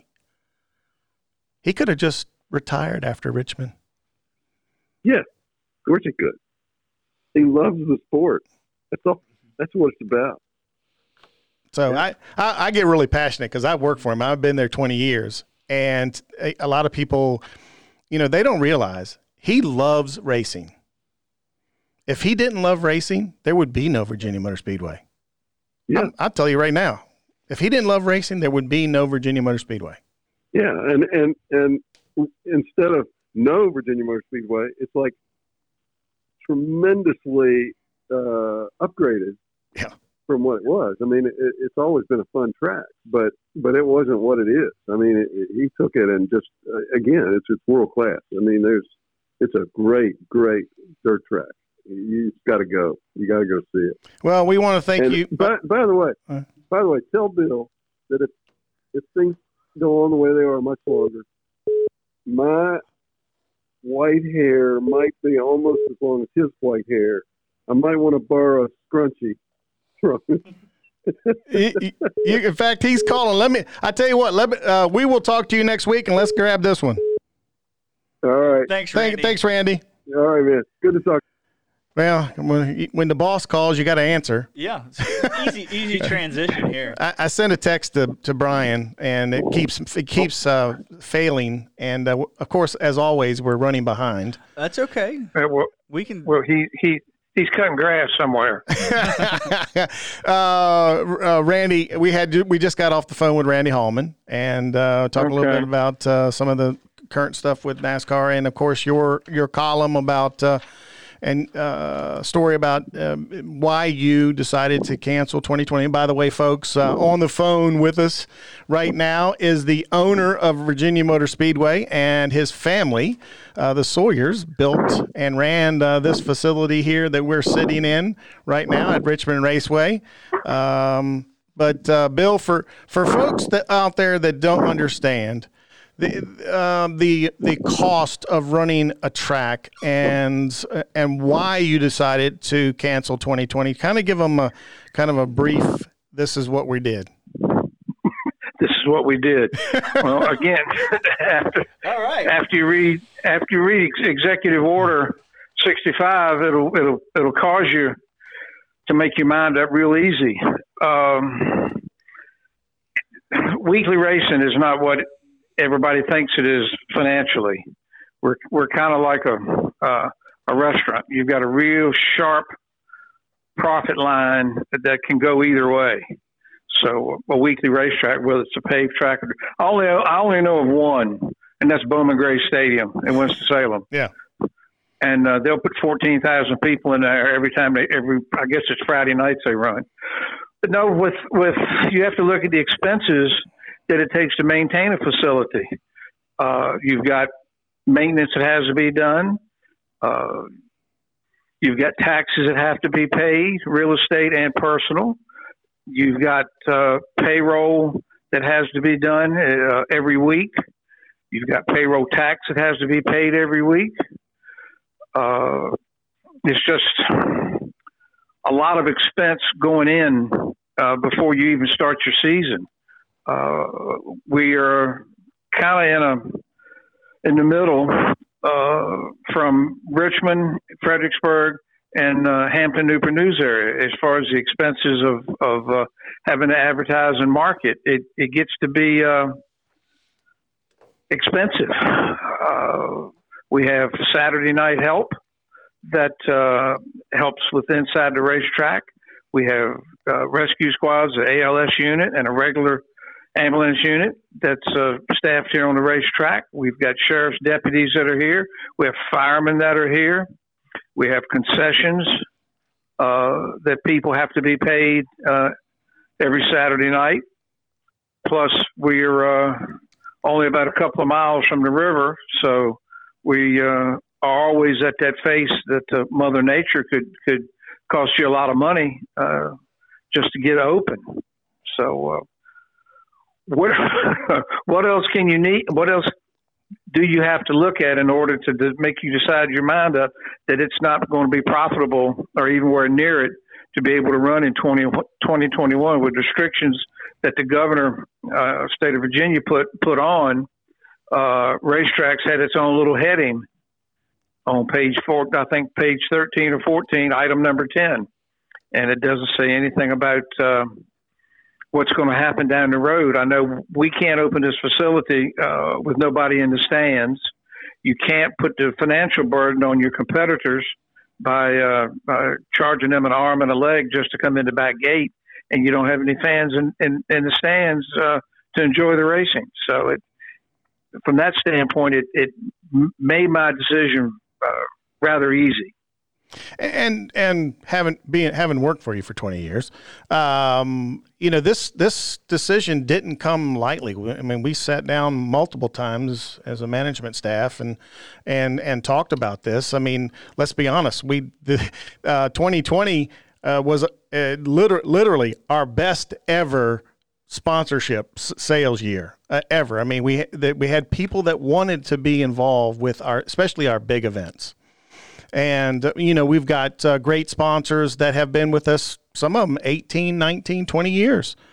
And, you have to call them, and say, hey, this is what's going on. So it didn't come lightly. I mean, the other thing, Bill, is that we've talked about is people don't realize the cost of liability insurance for the drivers and for the fans. And, again, we also talk about the issue of liability with the COVID-19 pandemic. There's just so much that went into this decision, and I know that a lot of people are upset, and but there's a lot of people also that understand why we did what we did, and we'll just, and as we've said before, we'll just step back and plan for a better 2021. All our special events have been rescheduled for next year, so people can expect that they're going to see stuff like all the big events, and they're going to see our four special events, our four weekly divisions, and we're going to try to do it bigger and better than ever. Yeah, when you get a call from the company that writes your insurance and makes a statement that if you run and you get a claim filed against you for COVID-19, number one, your liability insurance isn't worth the paper that it's written on. So that will cause you to sit up and pay attention. And we've had the same company write insurance for the Sawyer family as far as Richmond was concerned when my father was there, and then when I bought old Mid-Bay Raceway, and they came with us as far as insurance. And I will not change my insurance underwriters. And apparently he's had a lot of information he's had to dole out to some people in tracks that he underwrites for. So it's not an easy decision to do, and you were right. We've had sponsors here for our divisions for every year, and some of them, like you say, have been here at least 18 years. And when you wind up at the start of the season that you lose three of your marquee events right away, it doesn't paint a very colorful picture for you to continue. And I didn't bump my head this time when the season started, and we saw what the government was going to do and what our governor was going to do as far as restrictions on outdoor events. You know, looking forward, as you talked about, all your major events were moved to next year. From your perspective, do you foresee, you know, race fans who are, you know, deprived of racing around the state this year really getting behind the local short tracks whenever they can operate at full capacity and, you know, really wanting to wet their racing whistle, if you will? I'd like to think so. I mean, we're in a prime area as far as the Mid-Atlantic area is concerned. As far as weekly racing is concerned, we've got a smorgasbord of racing between Langley and VMS, up at Dominion, Potomac, Hagerstown, Winchester. I mean, there's plenty of racing all over the state, whether it's paved or dirt.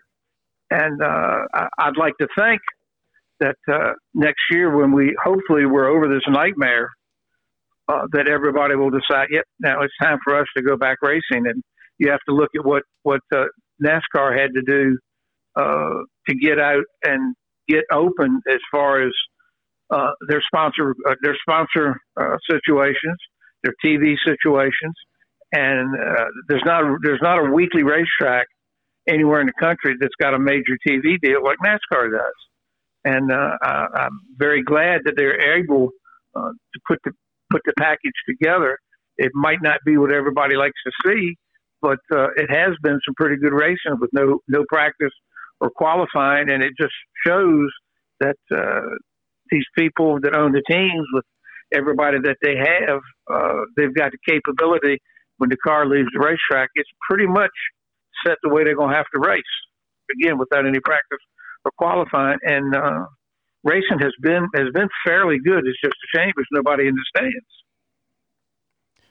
And, you know, the one thing that we've always done at the Virginia Motor Speedway, and in any situation, thunderstorms, whatever, the health and safety of our fans and our competitors and our employees is first and foremost above anything else. You know, we want to race just as much as anybody else. We have to look at that racetrack every day, and it just makes you sick to your stomach that we're, you know, this pandemic, this COVID-19 pandemic came and has changed the landscape and what we can do and what we can't do. Sure, when you look at a dirt track, and I'll take ours, that tracks being prepped as early as starting Wednesday afternoons for a Saturday night race. We are pretty much stuck to that situation because it is dirt. Where a Friday or Saturday night asphalt track, if they get a little bit of rain, they can let it dry, or they can drag tires to dry it off. We can't do that. We've got to rely on some wind and sun to help dry the racetrack. If we've had a bad storm the night before or that morning, again, it makes it impossible to get the track ready. I made that mistake one time, and it'll never happen again with one of our big shows after we'd only been here a couple of years. And I had my race fan hat on instead of my promoter business hat, and I don't think we finished till like 2:30 in the morning. And that will never happen again. Well, and that's the one thing we don't want to do. I mean, because of our location, you know, sitting up in the control suite at 10:30. If you go past 10:30 at any racetrack, the family, you can see the families get up, take their kids. They got to get home. Yep. You know, for the majority of our fans, they're having to drive an hour. So now I'm already 11:30. So I mean, you want to get done early. I mean, our weekly shows have really sped up a lot. I mean, we're in the 9:30, 10 range at, you know, most of the time. The special events, you know, we're working on those, and we're getting better at that. But you just don't want to race till 3-4 in the morning. I see some of these tracks, you know, granted they it's rained and they want to wait it out and they want to try to run the track in, but then the race ends at 5 in the morning. No, you get past 11:30, 12 o'clock. You're getting past my bedtime. and two, like I need to go to bed. Yeah, and two, people's over the past 10, 15 years, people's habits have changed too. Like what they view and what the younger audience views may not be what used to work in the past in terms of live events. No, I had somebody ask me. I guess it was Randy. What do you do about your volunteer help? I haven't seen any volunteer help. Used to be, you could. Used to be way back when my father was running three tracks. He could get volunteer help. You instead of paying the guy or lady, you gave them some tickets so their family could come in. There's not an individual that's here on a Saturday night that doesn't get paid. So again, just weekend expense is another reason. And it's not fair that if your help gets here and your drivers get here, a lot of our drivers have got a 4 to 5 hour tow to get to us, and you wait till 6 o'clock or 6:30 because you've had some rain. Well, we're not going to race tonight. Well, you can't send your help home without a check. And all you do is leave a bad taste in the mouth of your competitors. Well, we called and y'all said y'all were going to run, so we got on the road. Well, we don't do that. If we're going to have to cancel one, we try to cancel it early enough that we can keep them from getting on the road, our competitors, or we can get them turned around because we've probably got close to 100% cell phone information that we can call them to get them turned around. So we've had a lot of compliments on being able to do that. And with our Facebook and internet capabilities, Dave, you always can put up a news flash. We're not racing. So I think that's worked our benefit. But again, it's a tough situation for anybody with a Friday or Saturday night racetrack, particularly some of these people that rent a racetrack. And if I was the owner or somebody was renting a racetrack, you get rained out or you have to cancel, I'm sorry, you owe me this month's rent. And in today's economic climate, I don't see anybody that owns a racetrack that's leasing it to someone is going to be like Santa Claus. No, I just don't see it. Well, I just after the Hallman column that he did for Racing Virginia, it hit yesterday afternoon. And it's been shared an awful lot. I wanted people to hear from you, your voice. I know Randy did a great job in that column with you, kind of mapping out all the expenses. But I just wanted people to hear, we didn't, and I say we because I work for Virginia Motor Speedway. We didn't cancel the season because we wanted to. No. We canceled the season because we had to. It's just, there are just too many variables, too many issues that you got to deal with. Heck, I'm not going to say how much competitor insurance is, but if people knew what competitor liability insurance cost, they would understand why a half a season just doesn't make it. No, and you stop to look at what's around us. We've got three major theme parks, tourist attractions, in Kings Dominion, Busch Gardens, and Wild Water Country that aren't open. So there's no revenue coming into them. There's no revenue going to the localities where they're located, whether it's meals tax or got a tax on admission. So nobody's getting any money. This is kind of a one-way street that we're trapped on. And when the Special Exemption 65 came out, it named by name amusement parks, fairs, carnivals. They're not allowed. So what are they going to do? And I know they're owned by mega million corporations, but they still got to make money. Yeah. And so. I don't have any stockholders to answer to other than me. And again, this was a hard decision to make. I've been doing this long enough, probably 42, 43 years, and it wasn't an easy decision to have to do. For our fans, our competitors, and even the staff here at the racetrack, y'all work very hard to get ready and map out a plan and a program of what we were going to do, and it looked very promising of what 2020 was going to bring us until COVID-19 hit, and it just threw everything into a frenzy. And you don't want to make your state politicians or local by opening up and running against state mandates, because all you're going to do is ask for trouble. And sooner or later, some of these people that have opened up and are running in defiance in other states leaving themselves open for visits from various state agencies to come and check your facility out, or they want to check your books out. They want to check your tax returns out. And it just doesn't lead to a good business decision to try to run, in my opinion. But they can run their racetracks the way they want to, and we're going to run this one the right way. Well, I want to thank you for taking some time out of your schedule, boss. And I just want everybody to hear it from you. You know, not hearing it from me, not hearing it from a column, not, you know, Randy Hallman, by the way, he said, thank you very much for taking the time to do that. And I just wanted folks to hear it from you. So, well, Dave, I appreciate that. On Saturday nights, I'm generally around here somewhere, but, I try to let y'all, run y'all's end, and Clark runs his end. And it's worked out pretty good for this be 21 years. So there's no need for me to get in the middle of it. Only thing that I've ever done, and Clark has told all his competitors, if you got a complaint, come to me. Do not go to Bill, because you're not going to like what he's going to tell you.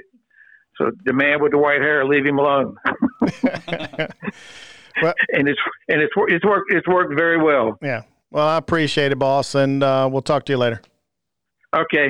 Thank you, Dave. Y'all take care. All right, bye-bye. That is Bill Sawyer, owner of Virginia Motor Speedway, and everybody knows the Sawyer name.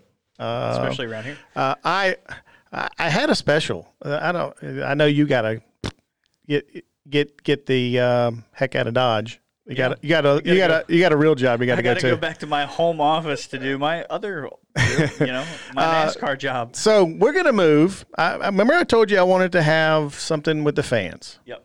So next week we're going to have our first Racing Virginia Fanatic. Okay. It was going to be this week, but we're way over. Looking at the timestamp on this. Now, granted, we have to cut a little bit out of this. Yeah. For particular reasons, but next week we're gonna have our first fanatic, and I'm not gonna say who it is, because if I could clone him for fans and just clone like several million of him, short track racing and even NASCAR, because he don't miss a race here at Richmond Raceway. Short track racing and racing in general would be in great hands. I mean, it would be, they'd be making money. Let's put it that way. They'd be the grandstands would be full if I could take this guy, put him through a machine, and just make millions of him.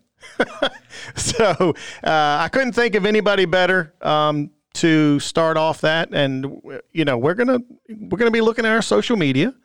We're going to be looking at what you say, what you do. We're going to go through some of the fans. We'll go to your social media, see how you react with local short tracks and your fandom. Okay, and we're going to start doing this. Maybe not every week, but maybe once a month. How about that? I like it. Once a month. I like it. I think I can handle that. Looking at our social media mentions, I can do that. And by the way, for all the folks that have listened on our social media channels, Brandon's been doing a phenomenal job with our social media, and he's actually put a couple of full-length interviews up, and you guys have been eating it up. Yep. And you guys have been going to our website, racingvirginia.com, driven by who'syourdriver.org. And you've been going and clicking on our interviews, and some of these interviews have become, or these shows, the last few shows have become the highest rated shows for 2 years. Website, yeah, on the website for 2 years. Mm-hmm. Okay. So we can't thank you enough. I can tell you this. We are very close and having it on to be able to post on all your podcasting favorite locations, iTunes, Google Podcasts, Spotify. Some other ones, because I know it's a little bit easier than going, to the website. We want you to go to the website, and a great place for a website is results if we get them sent in to us, and also schedules. Our schedule is phenomenal. Before Vaughn Crittenden left and went to be promoter at Langley Speedway, he did put together a good schedule, which you're going to have to do next year, by the way. Yeah. he said that was by far the toughest compilation thing that you had to do on the website, because it's very tedious, but it is a great resource and worth the time to do that, to get all that and all. Yeah, and for us to go over who's racing this week, it's a waste of time. Just go to racingvirginia.com/schedules or schedule. There you go. So, or click the little button at the top. It's right there. So you can't miss it. Yeah. But again, we can't thank you enough for taking the time to listen to our show. And if you got any comments, or if you got any suggestions, you can direct message us through the social media, or you can email us at info@racingvirginia.com. Again, I'm Dave C. He's Brandon Brown. Not the driver. Not the driver. Thank you for listening. And remember, folks, keep racing, Virginia.